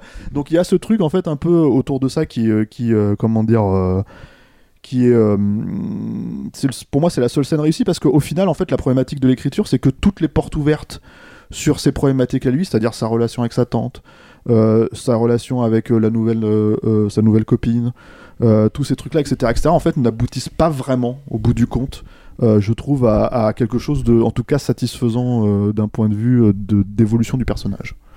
Ah. Bah, c'est-à-dire, moi, le truc avec sa tante, en fait, qui quand même passe son temps à, à, en gros, le lui, euh, distiller de la, une certaine sagesse, on va dire, si tu veux, une certaine, euh, tu vois, et puis un certain amour, tu vois. En gros, ça pourrait être quelque chose qui devrait prendre, euh, tu vois, un peu le dessus et surtout euh, être résolu émotionnellement de manière satisfaisante, et c'est pas le cas, quoi. Donc, euh, donc voilà, quoi. En fa- en fait, c'est un film que moi j'ai trouvé très étonnant parce que j'ai pas mal ri pendant le film, mais je trouve que le film lui-même est pas drôle en fait. Et en fait, je, je sais pas, moi j'avais un peu le, le cul entre deux chaises où t'as. En fait, t'as Pierre Ninet qui est un acteur euh, assez drôle, qui a un timing comique qui est très cool et tout, et vraiment le, tempo comique marche très bien certaines fois. Mais en fait, le film à un moment, je sais plus exactement à quel moment, mais il y a un peu une rupture et où ça devient plus drôle du tout. Et je pense que c'est bah, cette volonté dont, dont tu parlais de se tendre un miroir assez, euh, j'imagine, sincère et, de pas de, pas montrer une version de lui plus positive que qu'elle ne l'est et de se montrer avec ses, bah, voilà, en- enfin, il se montre comme un connard parce que quand tu vas réveiller euh, ta, régisseuse à 2h du matin pour lui demander de chercher euh, un studio d'enregistrement alors que tu es dans un petit village de- dans les Cévennes, bah, t'es un peu un gros connard. Et, et, en fait, t'as as des scènes qui sont assez drôles, t'as ces crises, t'as ces, bah, la scène dont tu parlais qui est un peu le point d'orgue du film et qui est vraiment la meilleure scène du film où, où il dirige l'orchestre comme ça en disant vous allez interpréter mon corps, donc il part dans tous les sens et tout. Et, c'est vrai que c'est assez drôle, il y a quelques répliques qui sont assez drôles, quelques situations qui le sont, mais en fait le film lui-même il est pas drôle du tout. Mais moi ce que je- là où j'ai beaucoup de mal et je pense que c'est un peu, un peu ce, que, ce que tu disais, c'est que le personnage il est pas du tout attachant. Enfin, je, je vais pas dire j'avais lu, mais c'est sur l'affiche, je sais pas, il y a une, une tagline de je sais pas quel média qui dit que le film est tendre et je trouve que le film ne l'est pas du tout. En fait tu non mais jamais tu comprends pourquoi ces personnages lui passent pourquoi les, personnages autour de lui euh, donc sa monteuse tous les en fait il est odieux avec tout le monde. Et tu te dis bah il y a bien forcément quelque chose derrière euh, qui, font, qui fait qu'il lui pardonne à un moment. Et tu comprends pas même cette histoire d'amour qui arrive comme un cheveu sur la soupe en fait, euh, il y, a- il y a toute cette partie, bah, une fois que lui rentre, euh, rentre chez lui à Paris, qui est plus du tout drôle, puisque euh, tu, tu le vois dans son appartement, tu le vois euh, dans un appart euh, pas rangé, avec euh, littéralement le, la trace de son corps dans le matelas, tellement il passe sa vie allongé, tout ça. Donc là, c'est la- il est vraiment au fond du seau. Et en fait, elle, elle vient le voir, elle lui fait sa vaisselle, elle s'occupe de lui. Et, et quand elle lui annonce quelques. Enfin, il y a vraiment des ellipses parce que tu. Voilà, elle lui annonce qu'elle est enceinte de lui, qu'elle veut le garder. Parce qu'avec toi, on est vraiment. euh, on peut être comme on veut, on n'est pas obligé de faire semblant et tout. Et en fait, tu le vois pas, ça. Parce qu'elle s'occupe de lui euh, comme sa mère ou comme sa tante. Enfin, tous les personnages le maternent et s'occupent de lui. Et tu comprends pas parce que tu comprends jamais quel retour ils ont. euh, Parce qu'en fait, une personne comme ça, au bout d'un moment, tout le monde finit par s'en écarter, j'imagine, quoi. Et. Et vraiment, moi, ce truc, enfin, vraiment, la relation amoureuse, elle est symptomatique de, toute, la- de la relation avec tous les autres personnages où tu comprends vraiment pas comment, qu'est-ce que eux trouvent, même si le mec est un génie, même si le film est génial, parce que euh, bon, Ça, on, dit, que tu vois encore moins. on, on dit que euh, le, le film a l'air nul, mais euh, on voit une projection. En fait, le, le- le- aussi le truc comique du film, c'est toutes les stratégies d'évitement, euh, parce que lui ne veut pas regarder. Moi, c'est ça que j'ai trouvé assez, assez drôle aussi, parce que moi, je, je suis beaucoup. Alors, je vais pas devenir mère du village et, et- et me lancer dans autre chose, mais c'est vrai que il fait tout et n'importe quoi pour ne pas regarder le montage. Il lui demande de remonter le film à l'envers. Il devient maire du village. Il, se lance dans écrire bah, le livre des solutions, qui était un livre, un projet qu'il avait quand il était petit et dont il a écrit que le titre. Donc il se lance comme ça dans plein de choses pour éviter. Et c'est vrai qu'il y a tout ce truc assez drôle pour juste ne pas regarder son propre film. Et finalement, il veut le découvrir à la première. Et même à la première, il y a encore cette stratégie d'évitement et il s'en sort par une pirouette en s'échappant littéralement, en creusant un trou dans son siège. Mais tu vois à la fin que tout le monde applaudit, donc que le film n'a pas l'air, euh, a l'air bien quoi. Mais même, euh, même si le mec est un génie, tu te demandes en fait comment, comment tous ces gens peuvent lui pardonner et rester autour de lui et comment il arrive à fédérer quelque chose, alors qu'à l'écran ça tu le vois jamais quoi. Ouais, tout à fait. Et je pense que ce qui manque en fait dans ce film-là, surtout chez Gondry, qui est un type qui a fait ses plus beaux clips quand ils étaient, ils avaient des concepts forts. Bah, c'est un concept fort dans, dans ce film-là. Euh, un vrai principe narratif. hein. Euh, c'est très juste hein, tout ce que tu as dit, hein, euh, notamment sur la- l'intrigue amoureuse, on, on la suit pas, et notamment sur les stratégies d'évitement. Très juste. Moi, j'ai connu des gens bipolaires, j'en ai eu dans mon entourage, et il, a très bien, et Nina et lui, saisi ce rythme qu'ont les gens bipolaires, de faire tout sauf ce qu'il faut être fait, chercher l'énergie à tout prix, éviter de se reposer, etc. passer au nouveau projet excitant au lieu d'en finir un. Euh, pour se faire mal aussi. Il y a, y a y a y a un truc où euh, il y a une injonction à, ne pas faire euh, ce qu'il faut faire. Et ce film, il le capture très très bien. Et, euh, et euh, il l'utilise pour en faire une comédie un peu bizarre, un peu comme le The Office anglais, où en fait, on, comme tu le disais, c'est on rit, mais pas vraiment des blagues, on rit des situations dans lesquelles se met le personnage et qui sont un peu à son détriment. Il y a un truc chez Pierre Ninet qui est. Moi, je crois que je, je, pourrais plus jamais croire en Pierre Ninet parce que je l'ai trop vu dans les médias parler de tout et de n'importe quoi. Donc euh, maintenant, quand je le vois dans un, dans un film, c'est foutu en fait. Euh, Je vois Pierre Ninet. C'est mort. Euh, c'est pas Christian Bale quoi. Christian Bale, il, a été malin là-dessus. Il s'est pas trop montré. Euh, Du coup, à chaque fois qu'il incarne quelqu'un, on, y croit un peu plus. Pierre Ninet, je pense qu'il a vraiment là-dessus, du moins pour moi, un peu flingué sa carrière. C'est devenu plus un espèce de présentateur télé quoi pour moi. C'est malheureux. Euh, mais là, en fait, il a quand même, c'est vrai, un espèce de tempo comique, etc. Il, il tient un peu le truc, quoi. Donc, on voit toujours Pierre Ninet. hein. Moi, je, je, je, je vois personne d'autre. hein. Et c'est un peu le problème du film. Je pense que Jonathan Cohen aurait été beaucoup mieux là-dedans. Je pense que c'est un, c'est un type qui a peut-être une meilleure. euh, Jonathan Cohen, on voit aussi beaucoup Jonathan Cohen. ouais, hein, parce que mais si au lui moins, aussi, au c'est- moins, il y a, il y, a, il y, a, y a un truc, il y a, il y a moins d'ego. J'ai l'impression, il est, il est un peu plus, euh, il, a, il arrive à se foutre plus de sa hein. gueule. Mais bon, bref. Non, mais ça, il dit ça parce qu'il a aimé Sentinelle alors. Ouais. ouais, justement. Comment ça se fait qu'on n'a pas traité Sentinelle alors? T'as envie en fait Parce qu'il y a que Eric qui l'a vu. Et euh, non, non, mais et le, le Gondry, c'est dommage, c'est un truc qu'on peut dire de, bah, de beaucoup de films et de beaucoup de films français, c'est qu'il manque encore une, une version du scénario euh, pour, euh, pour montrer que en fait, euh, c'est l'histoire d'un mec qui euh, et qui utilise le, on utilise le, le tournage d'un film pour montrer une stratégie d'évitement perpétuel, et faire le portrait de quelqu'un d'un mec bipolaire euh, qui est en train de foutre sa vie en l'air. Et y a- ça, c'est un super sujet de film. Il y a un moment dans le film, en fait, quand tu parlais de concept, c'est juste que le truc, c'est qu'il y a une scène super bizarre, en fait, où à un moment donné, t'as son producteur qui est joué par Vincent Elbaz qui revient le voir, en fait. Et d'un seul coup, ils se mettent à se tirer dessus, avec des flingues et tout ça, etc. etc. et ça devient une espèce de scène complètement euh, euh, euh, pas très bien foutue, mais en fait, où il va se planter avec sa caisse, et d'un seul coup, lui, il raconte ça. Et les gens lui disent euh, non, c'est pas ce qui est arrivé en fait. Il y a pas eu de coup de feu, il y a pas eu de machin. T'es en train de nous pipoter. Il s'est juste en fait, il est venu, vous vous êtes engueulé. Et en gros, si tu veux, il est parti, euh, il est parti, euh, comment dire, et il a eu un accident de bagnole et t'as pas culpabilisé vis-à-vis de la situation. Et le problème en fait de cette scène, c'est que pour moi, tu parlais de concept en fait par rapport au clip de, Gondry. Donc en fait, ça aurait pu être un concept, c'est-à-dire utiliser en fait comment lui perçoit chaque moment de, de, de, de la fabrication du film, y compris les plus, euh, les plus Oui, complexes. effectivement, hein. ouais. Et surtout, c'est aussi un truc en fait qui est, qui est entre guillemets. euh, alors je- moi, je, je suis pas bipolaire, mais j'ai- aussi euh, connu des gens bipolaires. Et le truc, c'est que le principe de la bipolarité aussi, c'est de vivre à peu près 40 ou 50% de plus en fait chaque émotion. Donc du coup, dans, dans- de les, de les ouais. exacerber en fait. euh, et, et là, tu te dis, bah, c'est un peu la- cette logique-là, c'est comme ça qu'elle est visualisée à travers un espèce de scène de cinéma, on va dire, tu vois. Et effectivement, il le fait pas. Il l'a- enfin, en tout cas, il l'a fait là, et puis il l'abandonne après. Il repart sur d'autres choses. Et c'est ça, en fait, c'est que c'est un film un peu brinque-ballant, quoi. Mais Vincent a envie d'en parler, je crois. tu l'as vu Ah, tu l'as pas vu? Ah bon, bah voilà. Moi, j'ai envie d'en parler. Ah, et en plus, Ah, je suis pas d'accord avec vous. Ah, t'as aimé le film? Ouais, moi j'ai beaucoup aimé le film et euh, je suis pas d'accord avec vous. Euh, je comprends votre lecture, mais en fait simplement j'ai pas la même Euh, parce que moi je savais pas que euh, Michel Gondry était bipolaire. Alors en voyant le film et en, sachant que c'était euh, une, euh, euh, biographie fictionnelle, je me suis bien dit qu'il avait un câblage un peu différent. Mais euh, j'avais pas mis la bipolarité comme étiquette dessus. Et en fait, pour moi, c'est pas un film du coup sur quelqu'un qui cherche à éviter à tout prix de voir ça. Effectivement, c'est une lecture qu'on peut en faire. Mais moi, la lecture que j'en ai, c'est surtout que c'est quelqu'un qui fait les choses d'une manière différente de la plupart des gens euh, et, euh, et, qui, euh, et qui croit que ça peut fonctionner. Et effectivement, cette fameuse scène, je vais pas revenir dessus en détail, mais la fameuse scène avec l'orchestre, elle montre ça. La même chose quand il dit Moi, je vais faire ce film et Sting va faire la musique. Et effectivement, c'est ce qui se passe. Et donc, si on peut faire les choses différemment, même si personne d'autre que vous n'y croit, et ça peut fonctionner. Mais au-delà de ça, surtout pour moi, c'est un film sur le regard qu'il porte sur le monde et qui est différent de la plupart des gens. Et le regard qu'il porte du coup sur le fait de faire un film et le fait que euh, il va pas placer faire du cinéma plus haut dans son échelle de valeur que d'autres choses comme s'occuper de la santé de sa tante, qui finalement euh, va être soignée grâce à lui parce que à un moment il a fait passer ça en Mhm. priorité. Euh, Mais l'un n'empêche pas moment- l'autre. hein. L'un n'empêche pas l'autre, bien sûr. Qu'à un moment, euh, il est devenu maire de la ville parce qu'il s'est rendu compte qu'il y avait une nécessité et que euh, il est allé là où c'était plus important que finalement juste du cinéma.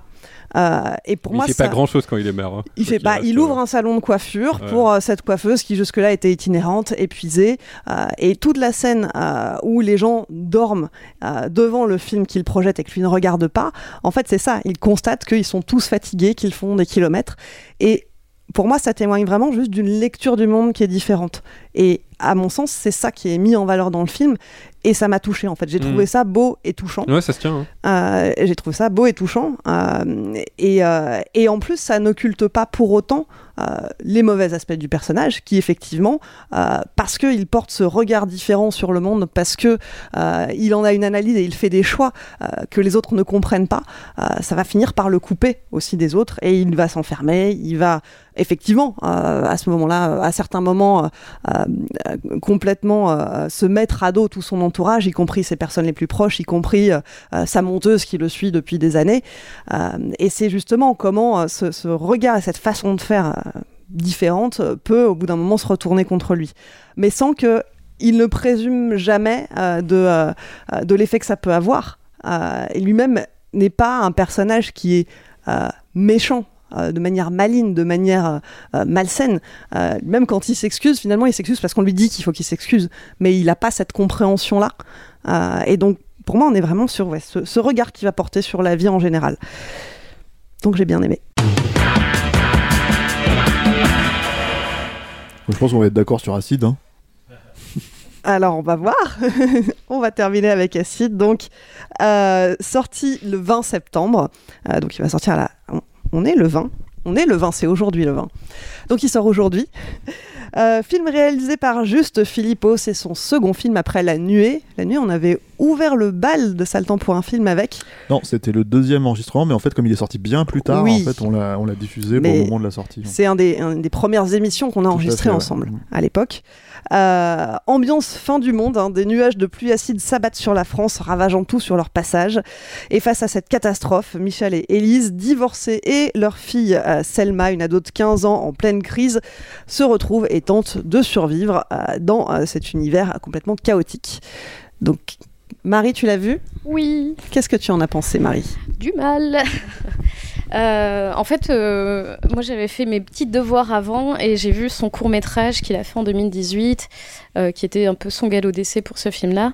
Et le court métrage est beaucoup mieux puisqu'il dure 15 minutes. Et c'est pas juste une question de temps, mais c'est qu'en fait en 15 minutes, bah, il a pas de temps à perdre en fait. Donc c'est un film qui commence euh, avec euh, bah, une scène très classique qu'on voit dans beaucoup de films et dans euh, les deux versions d'Acide, de cette rangée de voitures qui n'avancent pas parce qu'il faut évacuer, qu'il y a des, bouchons, des accidents, des machins. Et ça commence sur ça, sur des gens qui fuient la pluie. c'est une famille, un, petit garçon et, ses parents qui essaient de, bah, de trouver un abri, de se cacher. Et, et en fait, c'est vraiment resserré sur une unité de temps. Enfin, ça se passe en, en temps réel. Et c'est et c'était voilà, c'était un court métrage plutôt plutôt bien tenu. Le film est très très loin de ça. Euh, en fait, ça m'arrive Il dure qu'une heure et quart de plus, pourtant. oui, mais, mais et, et en fait, j'ai- regardé l'heure pendant le film, ce qui m'arrive pas souvent et ce qui est pas bien, mais parce qu'en fait, je me disais, punaise, là, ça fait une demi-heure et il s'est toujours rien passé. On n'a toujours pas vu euh, la moindre goutte d'eau euh, tomber du ciel, enfin d'acide tomber du ciel. On n'a même pas. Ça aurait pu être une scène un peu artificielle, comme on a parfois dans, dans, dans le cinéma d'horreur, avec une première pluie acide. Je crois qu'elles viennent d'Amérique du Sud, il me semble. on aurait pu avoir euh, une première scène qui montre les ravages de, de ce On voit ça aux infos. On le voit aux infos, mais ça aurait pu être l'ouverture du film. On aurait pu avoir une vraie scène sur ça. On l'a pas. En fait, le- moi, l'ouverture de. Enfin, j'ai trouvé ça. euh, Bon, au- au-delà du fait que c'est Guillaume Canet euh, que tu as rebaptisé la flaque, donc on l'appellera la flaque. Mais euh, au- au-delà du fait que c'est l'ouverture, en fait, on essaie vraiment de nous mettre un. Et je pense que c'est un peu ce que vous aviez dit sur, la nuit à l'époque. Moi, j'étais pas encore là, mais vraiment, on essaie de nous mettre tout un contexte social qui est vraiment inutile, en fait. Euh, où Guillaume Canet, en pseudo gilet jaune, qui se fait virer de, son usine et qui, et qui a un, un bracelet électronique au, autour de- du, pied parce que euh, il a tabassé un, CRS. Enfin, vraiment, je me suis dit, mais enfin, qu'est-ce que qu'est-ce qu'on me raconte euh, Pourquoi on me raconte ça Pour qu'on prend tous ces détours, de planter le décor, de, de lui avec sa nouvelle euh, copine, de avec sa femme, ils sont séparés avec sa femme, la gamine qui est en crise d'ado, comme tu l'as dit, au milieu de tout ça. Vraiment le Enfin, c'est- interminable avant qu'il se passe enfin quelque chose, quoi. Puis le, côté, euh, enfin, moi, je, je- suis complètement euh, ok pour voir des, des thrillers qui jouent sur l'éco-anxiété. Je trouve que c'est un thème intéressant. Enfin, là, j'ai revu récemment euh, La Route et c'est un vrai film post-apo. J'ai revu The Mist aussi. C'est des vrais films de de- de- d'apocalypse en cours ou passé. Et là, en fait, t'as pas du tout ce, ce- ce truc-là. En fait, t'as as vraiment trois scènes où tu vois la pluie et les effets de la pluie. Et sinon, c'est des gens qui se disputent et qui se courent après. Enfin, je- vraiment, je, je, c'était très étrange. Ça soufflait beaucoup dans ma salle. Pourtant, c'était une avant-première.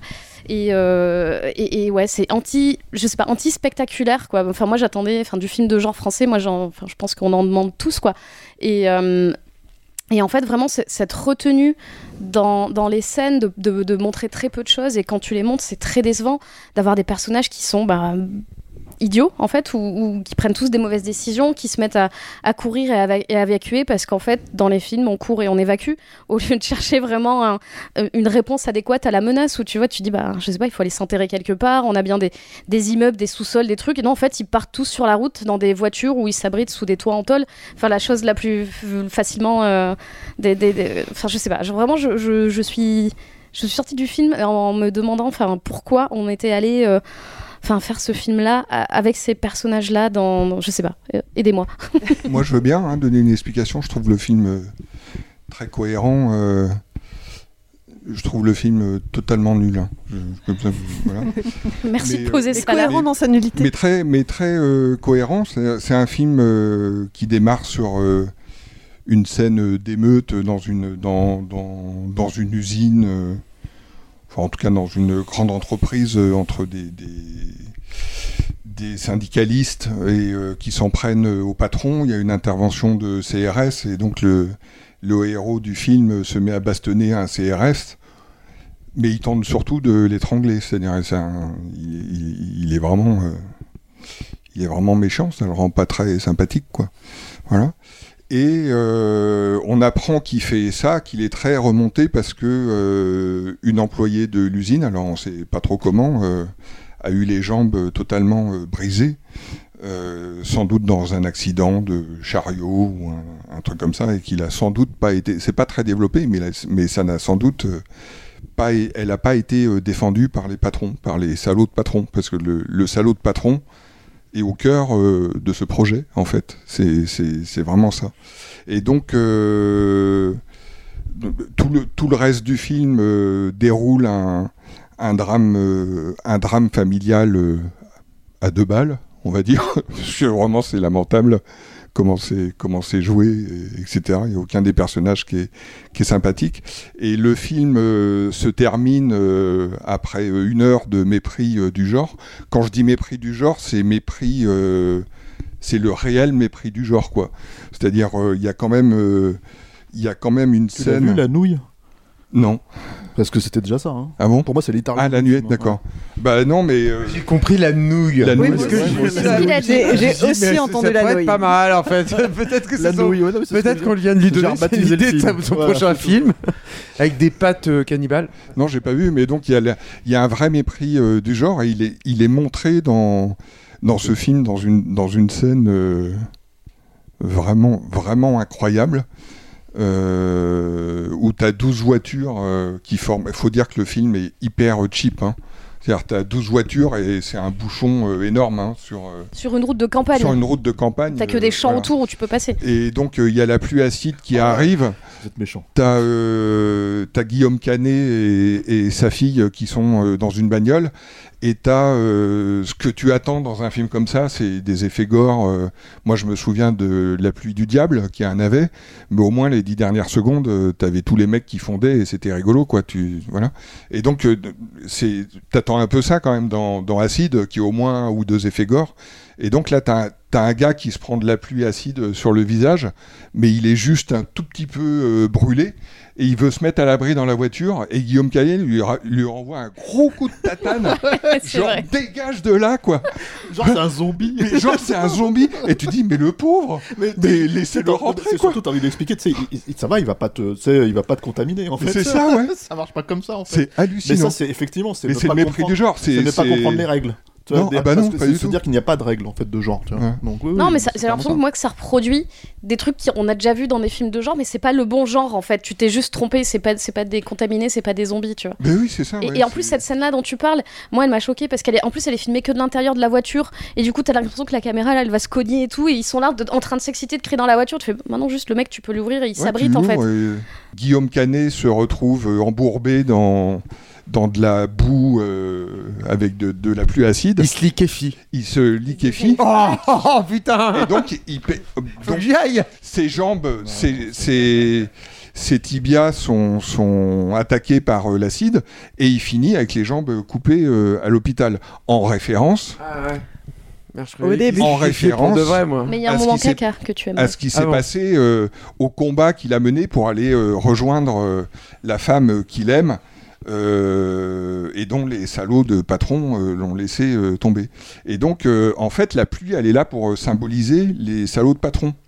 C'est ça son projet. Alors, je sais un- pas si c'est ça son projet. Moi, je pense que tu projettes. Non, je pense pas. Je pense que Ouais. c'est c'est vraiment, c'est vraiment ça. Il- sinon, il terminerait pas le film de cette je pense façon. qu'il a pas de projet, moi. je pense que, tu sais, c'est un peu le problème. En fait, si tu veux, c'est, c'est- moi, moi j'ai découvert. Alors, Alors, c'est je- 12 millions de projets. hein. Ouais, 12 Alors, millions c'est- d'euros c'est le projet. budget. ouais. Je- je- ouais, mais je pense que c'est faux. Enfin, oui, j'espère pour lui. Ouais, mais j'ai euh, trois mais- sources, donc. J'espère pour lui en tout cas. Mais, euh, mais le truc, c'est que, euh, en fait, euh, moi j'ai découvert cet été, alors je raconte un peu ma vie, là, que j'étais presbyte.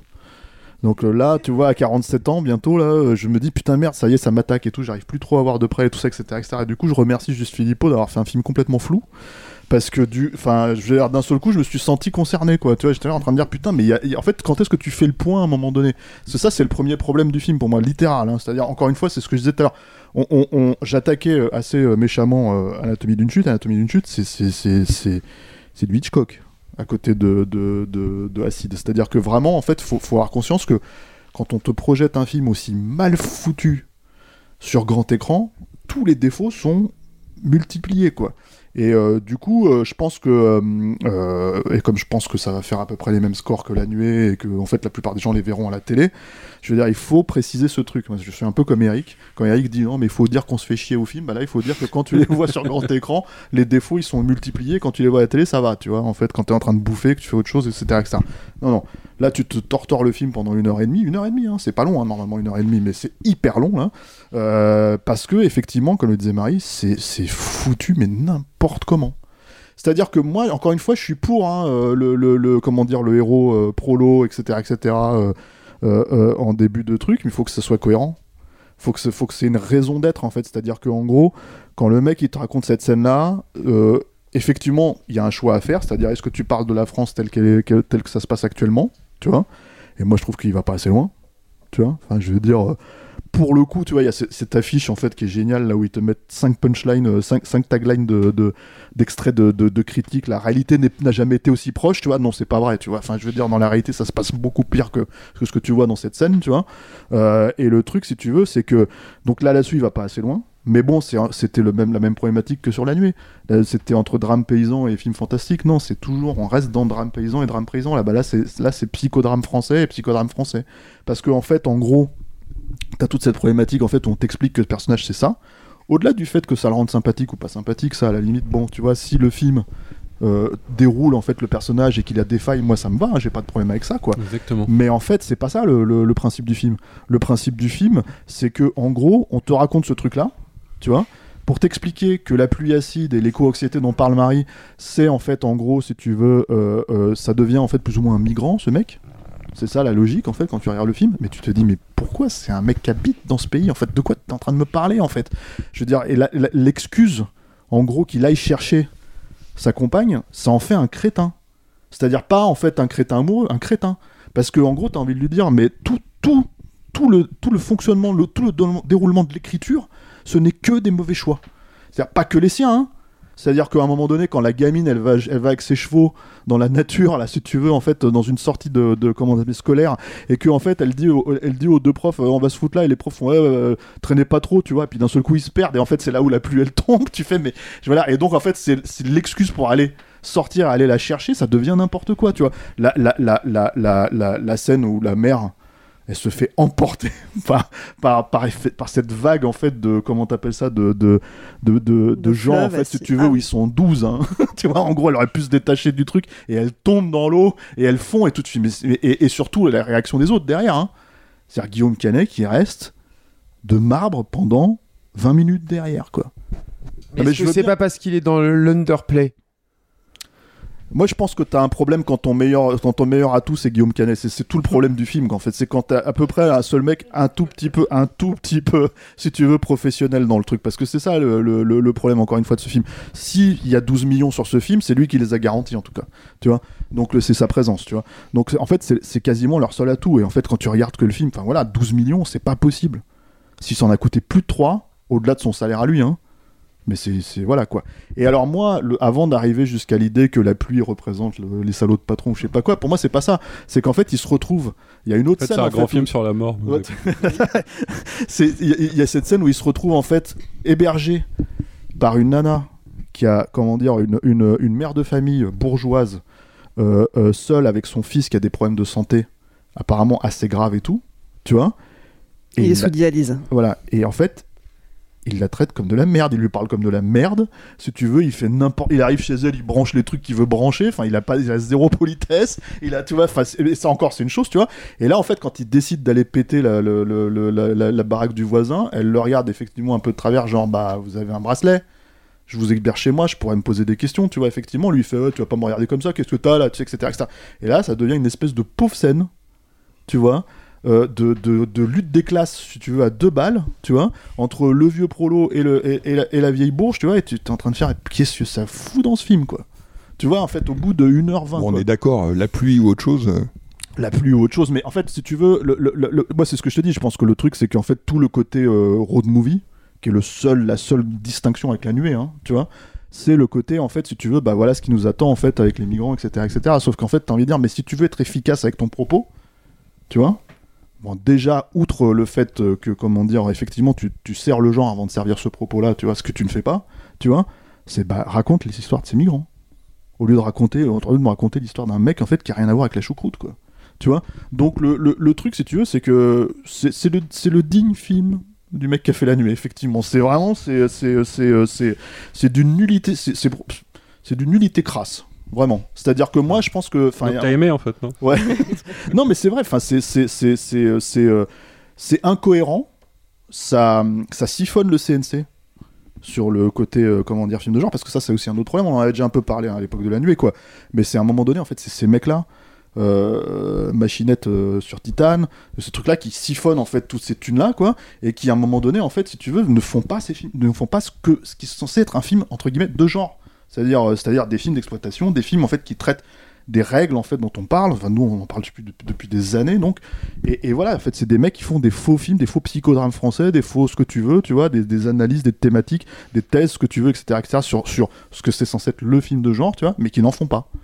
Donc euh, c'est c'est très très énervant en fait quand tu sors d'un truc aussi euh, aussi en plus bêtement mal foutu quoi moche laid dégueulasse con Il Donc, est jaloux. euh, voilà ouais, C'est ouais, ça. je suis jaloux Je ouais, l'ai trouvé, il est jaloux.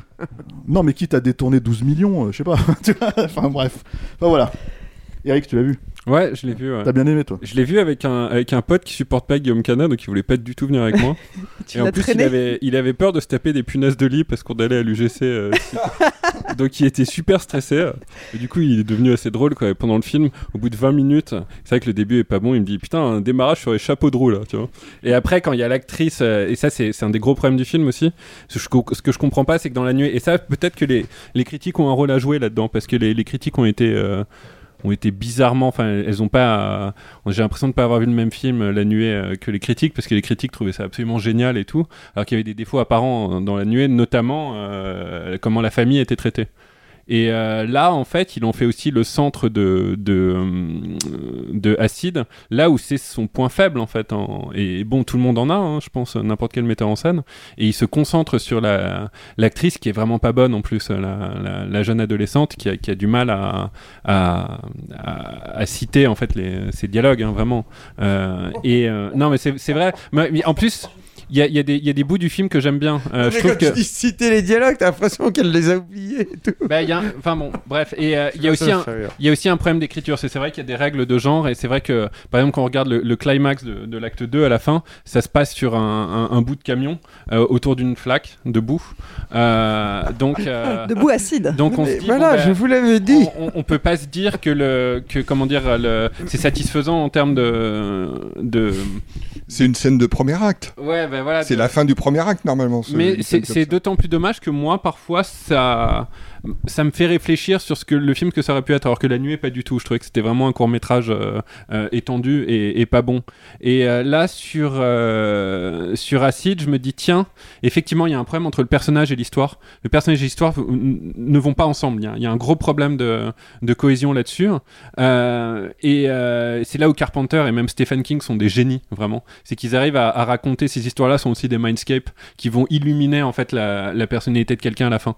Et ça, c'est magnifique quand on y arrive, c'est très dur. Et lui, il y arrive vraiment pas. Et c'est dommage parce que et tout ce que vous dites là-dessus, c'est vrai sur ce, sur ce personnage qui prend que des mauvaises décisions. Euh, mais c'est intéressant. Ça aurait pu être bien, ça. Ça aurait pu être super, en fait. Si- Sauf, S'il l'avait sauf qu'à la fin, t'as l'impression que c'est un con. Oui, oui, il est non, con, mais il je sais- je crétin. sais que C'est pas s'il est joué par Will Ferrell, par exemple. Ouais, ouais. C'est une C'est connerie. un autre film. C'est voilà. Je sais que vous avez aimé, mais euh, mais du coup en fait, il- là aussi, il aurait fallu quelques versions du scénar, travailler ça, ça aurait pu être intéressant. Et il y a deux trois trucs que moi j'aime bien, mais alors peut-être que j'ai fantasmé un film. euh, aussi, c'est quand il arrive dans ces décors-là de campagne française, etc. Je suis content de voir ça dans un film de genre français. Et en fait, il y a un bout entre le moment en fait où il, où il ramène sa fille à l'intérieur. Bon, c'est vrai que la scène sur le pont est pas bonne. Et, et quand il, il héberge, euh, quand il, il arrive à squatter chez cette femme, etc. euh, euh, qui, a, qui a son môme sous dialyse. Là, il y a des trucs de décor qui chez moi marchent. La scène de réception aussi du mariage où ils sont con- condamnés à boire de l'alcool, le test sur le chat, etc. Et les trucs, je me dis ouais, il y a, il y a une ambiance à la Stephen Ouais. King français et c'est cool. Sauf C'est que dommage, tu- que- dommage que ça marche pas trop. Sauf que cette scène dont tu parles, en fait, si tu veux, c'est normalement dans, le point, dans un, un point scénaristique où justement, en fait, t'as une famille recomposée, entre guillemets, puisqu'en fait, les deux sont séparés, que la gamine, elle est, en- elle est coincée entre deux et qu'elle a quand même une espèce de, de, de- comment dire, de fonctionnement vis-à-vis de son père et tout, tu vois, et que en gros, si tu veux, il continue, il continue littéralement à se comporter comme un con. Mhm. C'est-à-dire, il n'y a pas une seule seconde comme. Mais quand je dis un con, c'est un con égoïste, égocentrique, enfin tout ce que tu veux, tu vois, un crétin, quoi. Et le truc, si tu veux, c'est qu'à un moment donné, bah, comme c'est le personnage que tu suis effectivement pendant tout le film, encore une fois, sans, sans lui demander une... qu'il ait une valeur héroïque particulière ou je sais pas quoi, etc., etc., euh, trouve des points d'accroche qui font que, en fait, il est en train de vivre cette situation qui est censée être, au moment où, où l'histoire se déroule, une situation extraordinaire pour lui. Du jamais vu. Il y a une pluie acide qui tombe, il faut qu'il sauve sa famille, il faut qu'il se démerde pour aller chercher la femme qu'il aime, etc., etc., etc. Et, et en fait, c'est là où l'écriture, elle pêche vraiment. Mais je suis d'accord. C'est-à-dire qu'elle pêche vraiment sur l'idée que euh, il y a je- zéro évolution d'un gars Et comme je dis ça. pas le contraire. Hein. Ouais, ouais. C'est juste en fait, ça aurait été intéressant qu'ils réécrivent avec les défauts de ce personnage-là en tête. C'est ce que tu disais un Oui, peu. oui. Et là, ça aurait été bien. Et là, en fait, moi, je vois. Tu l'as vu, hein, toi Ouais, je l'ai vu et je suis d'accord avec toi. Ah d'accord. Parce que moi je voyais dans la nuit il n'y avait pas de film du tout. Là il y, a y avait un film à sauver qui n'a pas été sauvé, je pense. C'est Ah ouais. Je je suis d'accord avec toi, je vois tous les défauts hein, euh, qu'on peut lui reprocher. Euh, le personnage de Guillaume Canet m'a saoulé, vraiment, parce qu'à chaque décision qu'il prend, effectivement, je suis, mais il, est vraiment, il est stupide de s'entêter à ce point-là. Et effectivement, le point culminant, c'est à la fin, quand il se retrouve planté au milieu de ce champ de boue, euh, euh, vraiment parce que juste il a voulu aller au bout de sa connerie. Euh, mais pour autant, euh, moi, ce qui m'a intéressé finalement, c'est tout le background. C'est, euh, je me suis demandé pendant le film si euh, ça se passait pour de vrai. Est-ce que c'est comme ça que la population réagirait Et j'y ai vu des choses vraisemblables. Euh, le fait que les autorités elles soient dans le déni jusqu'au bout et qu'on ait juste un petit flash info qui dit attention peut-être restez chez vous quand même là. Euh, et que en fait cinq minutes après ça pète et effectivement tout le monde se prend l'acide dessus et que 30 secondes avant ils sont en train de passer ce barrage de flics qui est encore et qui qui c'est même pas qu'ils sont dans le déni c'est que ça arrive tellement vite que ils ne se replient pas du tout. Ça je me suis dit si ça se produisait vraiment il y a de fortes chances pour que euh, ça se passe comme ça. Euh, et pareil, la scène avec, euh, avec ce- cette femme et son enfant qui restent terrés dans leur maison parce que le gamin est malade et, et qu'ils peuvent pas se déplacer, ça aussi, c'est des enjeux que j'ai trouvé intéressants. Et, pour le coup, bah, malgré tous les défauts qu'il peut avoir, je trouve qu'il y a des aspects qui sont réalistes. Et c'est pas du film de genre. C'est pas du film de genre, euh, comme tu dis, hein, ça piétine le genre, mais pour autant, euh, bah, j'ai pas- ressenti. c'est- Qu'est-ce que tu veux dire C'est pas du film de genre, c'est-à-dire Tu, tu disais, Vincent, que euh, ça, ça piétine le genre. Pour moi, c'est ça méprise le genre. Pour moi, c'est pas un film de genre, c'est plutôt effectivement un film social euh, et qui raconte comment une société euh, réagirait. C'est- Et c'est en ça que je trouve ça Ouais, mais plus tu- intéressant. mais c'est quand même Je crois pas vendu. que c'est la même problématique que la nuée en fait, c'est-à-dire qu'en gros, si tu veux, c'est des, des sauterelles plus plus. Donc là, c'est une pluie plus plus. Tu vois, c'est une pluie un peu plus, euh, tu vois, un peu plus acide ou je sais pas quoi. C'est-à-dire en fait, on, la stratégie de l'évitement dont dont dont dont, dont Rick a pas arrêté de parler pour le film précédent. Putain, là, je suis désolé, mais elle est flagrante. Hein. Ouais, mais elle est, C'est, euh, elle est, c'est pas, pour moi, c'est pas une pluie plus plus, c'est une pluie qui crame vraiment tout sur son passage. Euh, et tu le vois. Et, et je trouve ça intéressant aussi que justement, on ne la voit pas tant que ça, mais qu'on sente cette tension. Moi, en tout cas, je l'ai senti. Euh, et il y a des moments où vraiment, euh, ce- cette scène où ils sont dans la forêt, où ils ont perdu le groupe de militaires qui est censé les accompagner, je sais pas où, et où ils se retrouvent avec sa fille, et que in extremis, ils, ils arrivent à se glisser dans un espèce de bunker. euh, Bah, moi, j'étais vraiment tendue à ce moment-là, en fait. Parce que il y, y a un truc que, que je trouve très différent par rapport à la nuée, c'est que l'eau, c'est pas n'importe quoi. Quand t'as plus d'eau, euh, c'est pas juste l'eau qui tombe du ciel, ça veut dire que les fleuves, euh, tu peux plus euh, aller dedans. L'eau à boire est impropre à la consommation, donc en fait tu arrives à des, des extrémités beaucoup plus vite qu'avec une, une nuée de sauterelles euh, un peu méchante. Quoi. Ouais, l'idée est meilleure en fait. L'idée est peut-être meilleure, mais il joue pas vraiment avec. En fait, encore une Tu, fois. tu la le sens pas, chat. en fait, tu la sens pas cette urgence et ce, et ce truc-là. Enfin, moi, je trouve qu'ils sont assez peu confrontés à- aux vrais problèmes au final et que. Enfin, tu dis que c'est pas un film de genre, mais que c'est quand même vendu comme un film de genre français et tout ça. Et, et moi, je trouve que ça tient pas du tout ça, quoi. Je crois, enfin, il faudrait vérifier, mais je pense qu'il a aussi touché le CNC de cette case spécifique. Ouais, Encore parce- une fois, je veux dire, Mm. c'est- c'est, en fait, là, là, on est vraiment dans une, dans une logique d'économie et de fonctionnement, si tu veux, et de choix, euh, moi j'ai envie de dire presque politique, en fait, de filer ça, de filer cet argent-là à un mec qui fait ça, en sachant ce qu'il fait. Parce que bon, en gros, euh, voilà, il est là. Le truc, c'est qu'il a beau se réclamer de Carpenter, il a zéro compris à Carpenter, tu vois. Il a rien bité. Si tu veux, Carpenter, déjà, ses films sont pas flous, ils sont propres, ils sont nets. Il se vois, réclame et- vraiment de Carpenter? Bah, en tout cas, sur la nuit, c'est ce qu'il faisait, ouais. Et puis, tu sais, il y a une petite Mais- musique un peu, euh, comment t'appelles ça, euh, tu vois. Mais par contre, ce qui est intéressant, c'est que les, les- les critiques induisent énormément en erreur en disant est-ce que juste Philippot est le nouveau Bon Jong-ho euh, français? Non. Euh, exercice de mise en scène Non. Spoiler alert, C'est non. c'est même pas en fait le principe. J'aurais préféré qu'un critique me dise ce que di- disait Clémence euh, pour me le présenter. J'aurais peut-être un peu mieux appréhendé le film. Est-ce que c'est vrai qu'en fait les critiques, je suis désolé, hein, mais là c'est la... enfin, c'est honteux en ce moment. Ils font pas le travail. C'est pas en ce pire en moment, pire. c'est- c'est toute une logique. C'est comme quand, on, quand les mecs te parlent de western avec les Dardennes. Si tu veux, c'est des trucs en fait où les mecs ils utilisent des termes et des, et des trucs où toi en fait tu sais ce que c'est un western. Donc tu vas voir le film des Dardennes, tu fais mais c'est pas un western. Qu'est-ce que tu racontes? Tu vois, je veux dire, c'est parce qu'il y a deux gros plans. Raconte pas n'importe quoi. Ça, les mots ont un sens. Donc le problème en fait, si tu veux, c'est que c'est pas maintenant qu'ils font pas leur travail. C'est juste en fait le mépris, il est réel. C'est-à-dire, encore une fois, c'est un truc, en fait, voilà. Donc, que ces films existent, moi, j'ai pas de problème. Mais si tu veux faire un psychodrame français, fais un psychodrame français. Il y a de l'argent pour ça. Mais il y, a- Vas-y, il y a va une- le il y a une question que je me pose dans ce cas-là, parce qu'effectivement, en plus, il a décroché des aides. Enfin, je vous l'ai dit, pour moi, c'est pas un film de genre. En quoi c'est un film de genre, en fait? C'est un film de genre parce qu'en fait, il part d'une logique d'anticipation. C'est-à-dire, en France, un jour, si tu veux, ou en Europe, tu vois, il y a une pluie acide qui va arriver, comme, ça peut arriver dans certains endroits du monde, tu vois, où en fait, c'est extrêmement pollué. Donc, préparez-vous, etc., etc. En fait, t'as as une espèce de logique de attention, si tu veux, ce qu'on appelle le cautionary tale, en fait, en, Mm. en- en- en anglais. Et, et, et c'est propre au genre, ça aussi. hein. Mhm. C'est-à-dire de prendre quelque chose de fantastique et de dire, attention, je vous parle de quelque chose qui existe dans notre monde. Mais, le truc, c'est que tu as des codes, tu as des, comment dire, euh, euh, ton premier spectateur, c'est un spectateur qui s'attend à avoir peur, c'est qui s'attend à être tendu, qui s'attend en fait à être emporté émotionnellement, émotionnellement.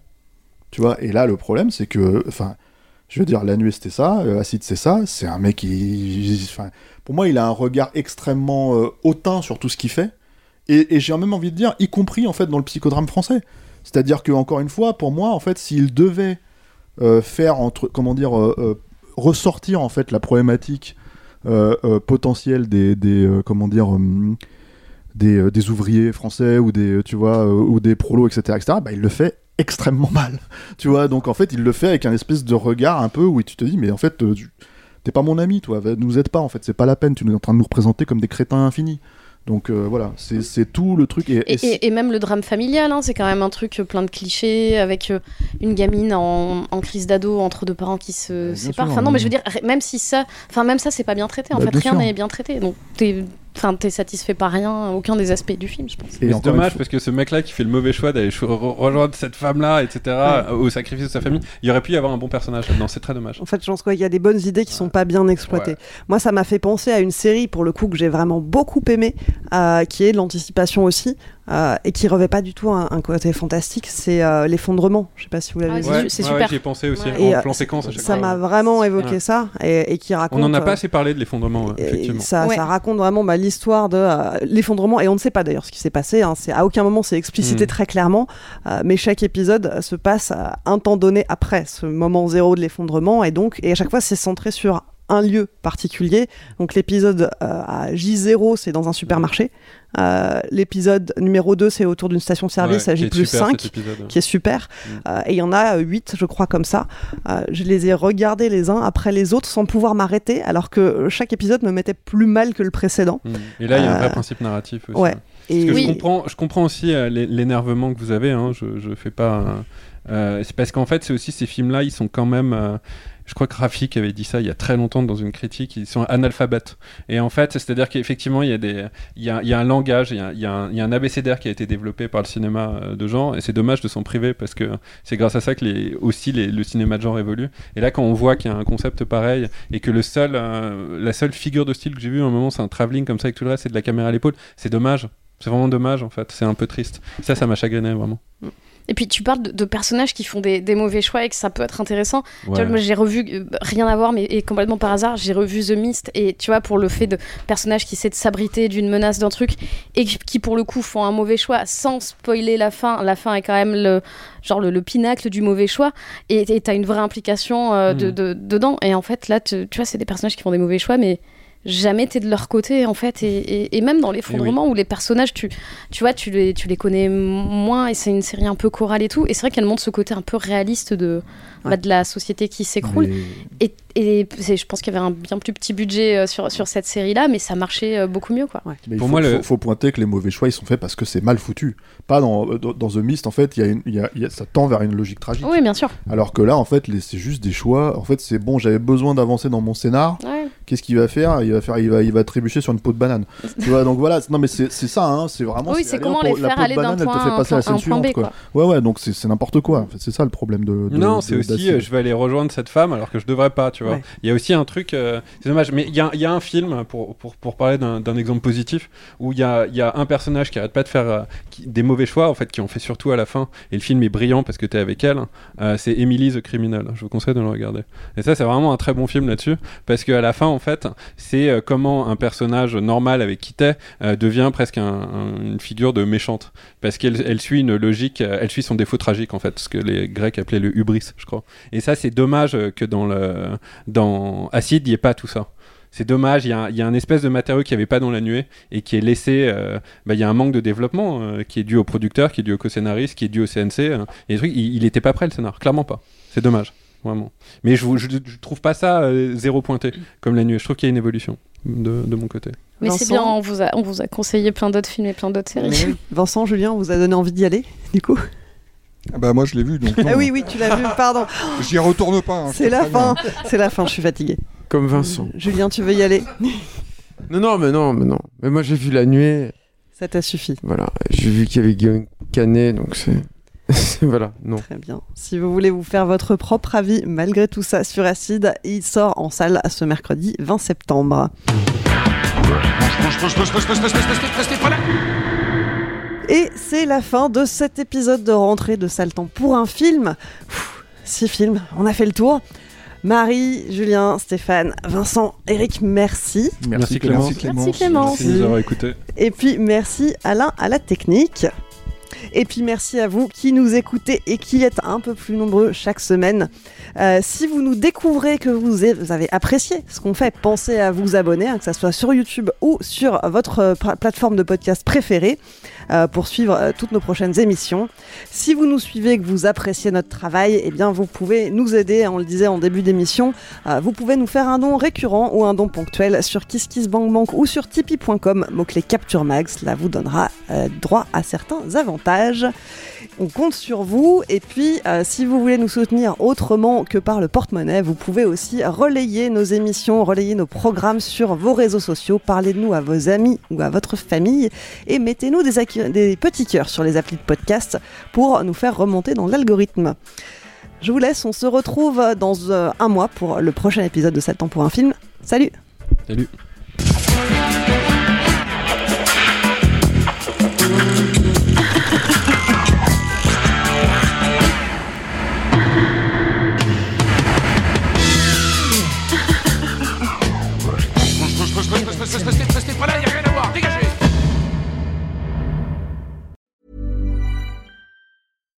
When you make decisions for your company, you look for the no-brainers. And if you have a lot of mailing to do, stamps.com is the ultimate no-brainer. It streamlines your processes to make your business more efficient, which makes you less busy. Mail checks, invoices, legal documents, and everything you need to keep your business running with stamps.com. Seamlessly connect with every major marketplace and shopping cart. Schedule package pickups and see your cheapest and fastest shipping options from different carriers. With rates up to 89% off USPS and UPS rates. And with the Stamps.com mobile app, you can take care of mailing and shipping wherever you are. Make the same no-brainer decision as over 1 million other businesses with Stamps.com. Sign up with Code PROGRAM for a four-week trial, plus free postage and a free digital scale. No long-term commitments or contracts. That's stamps.com. Code program.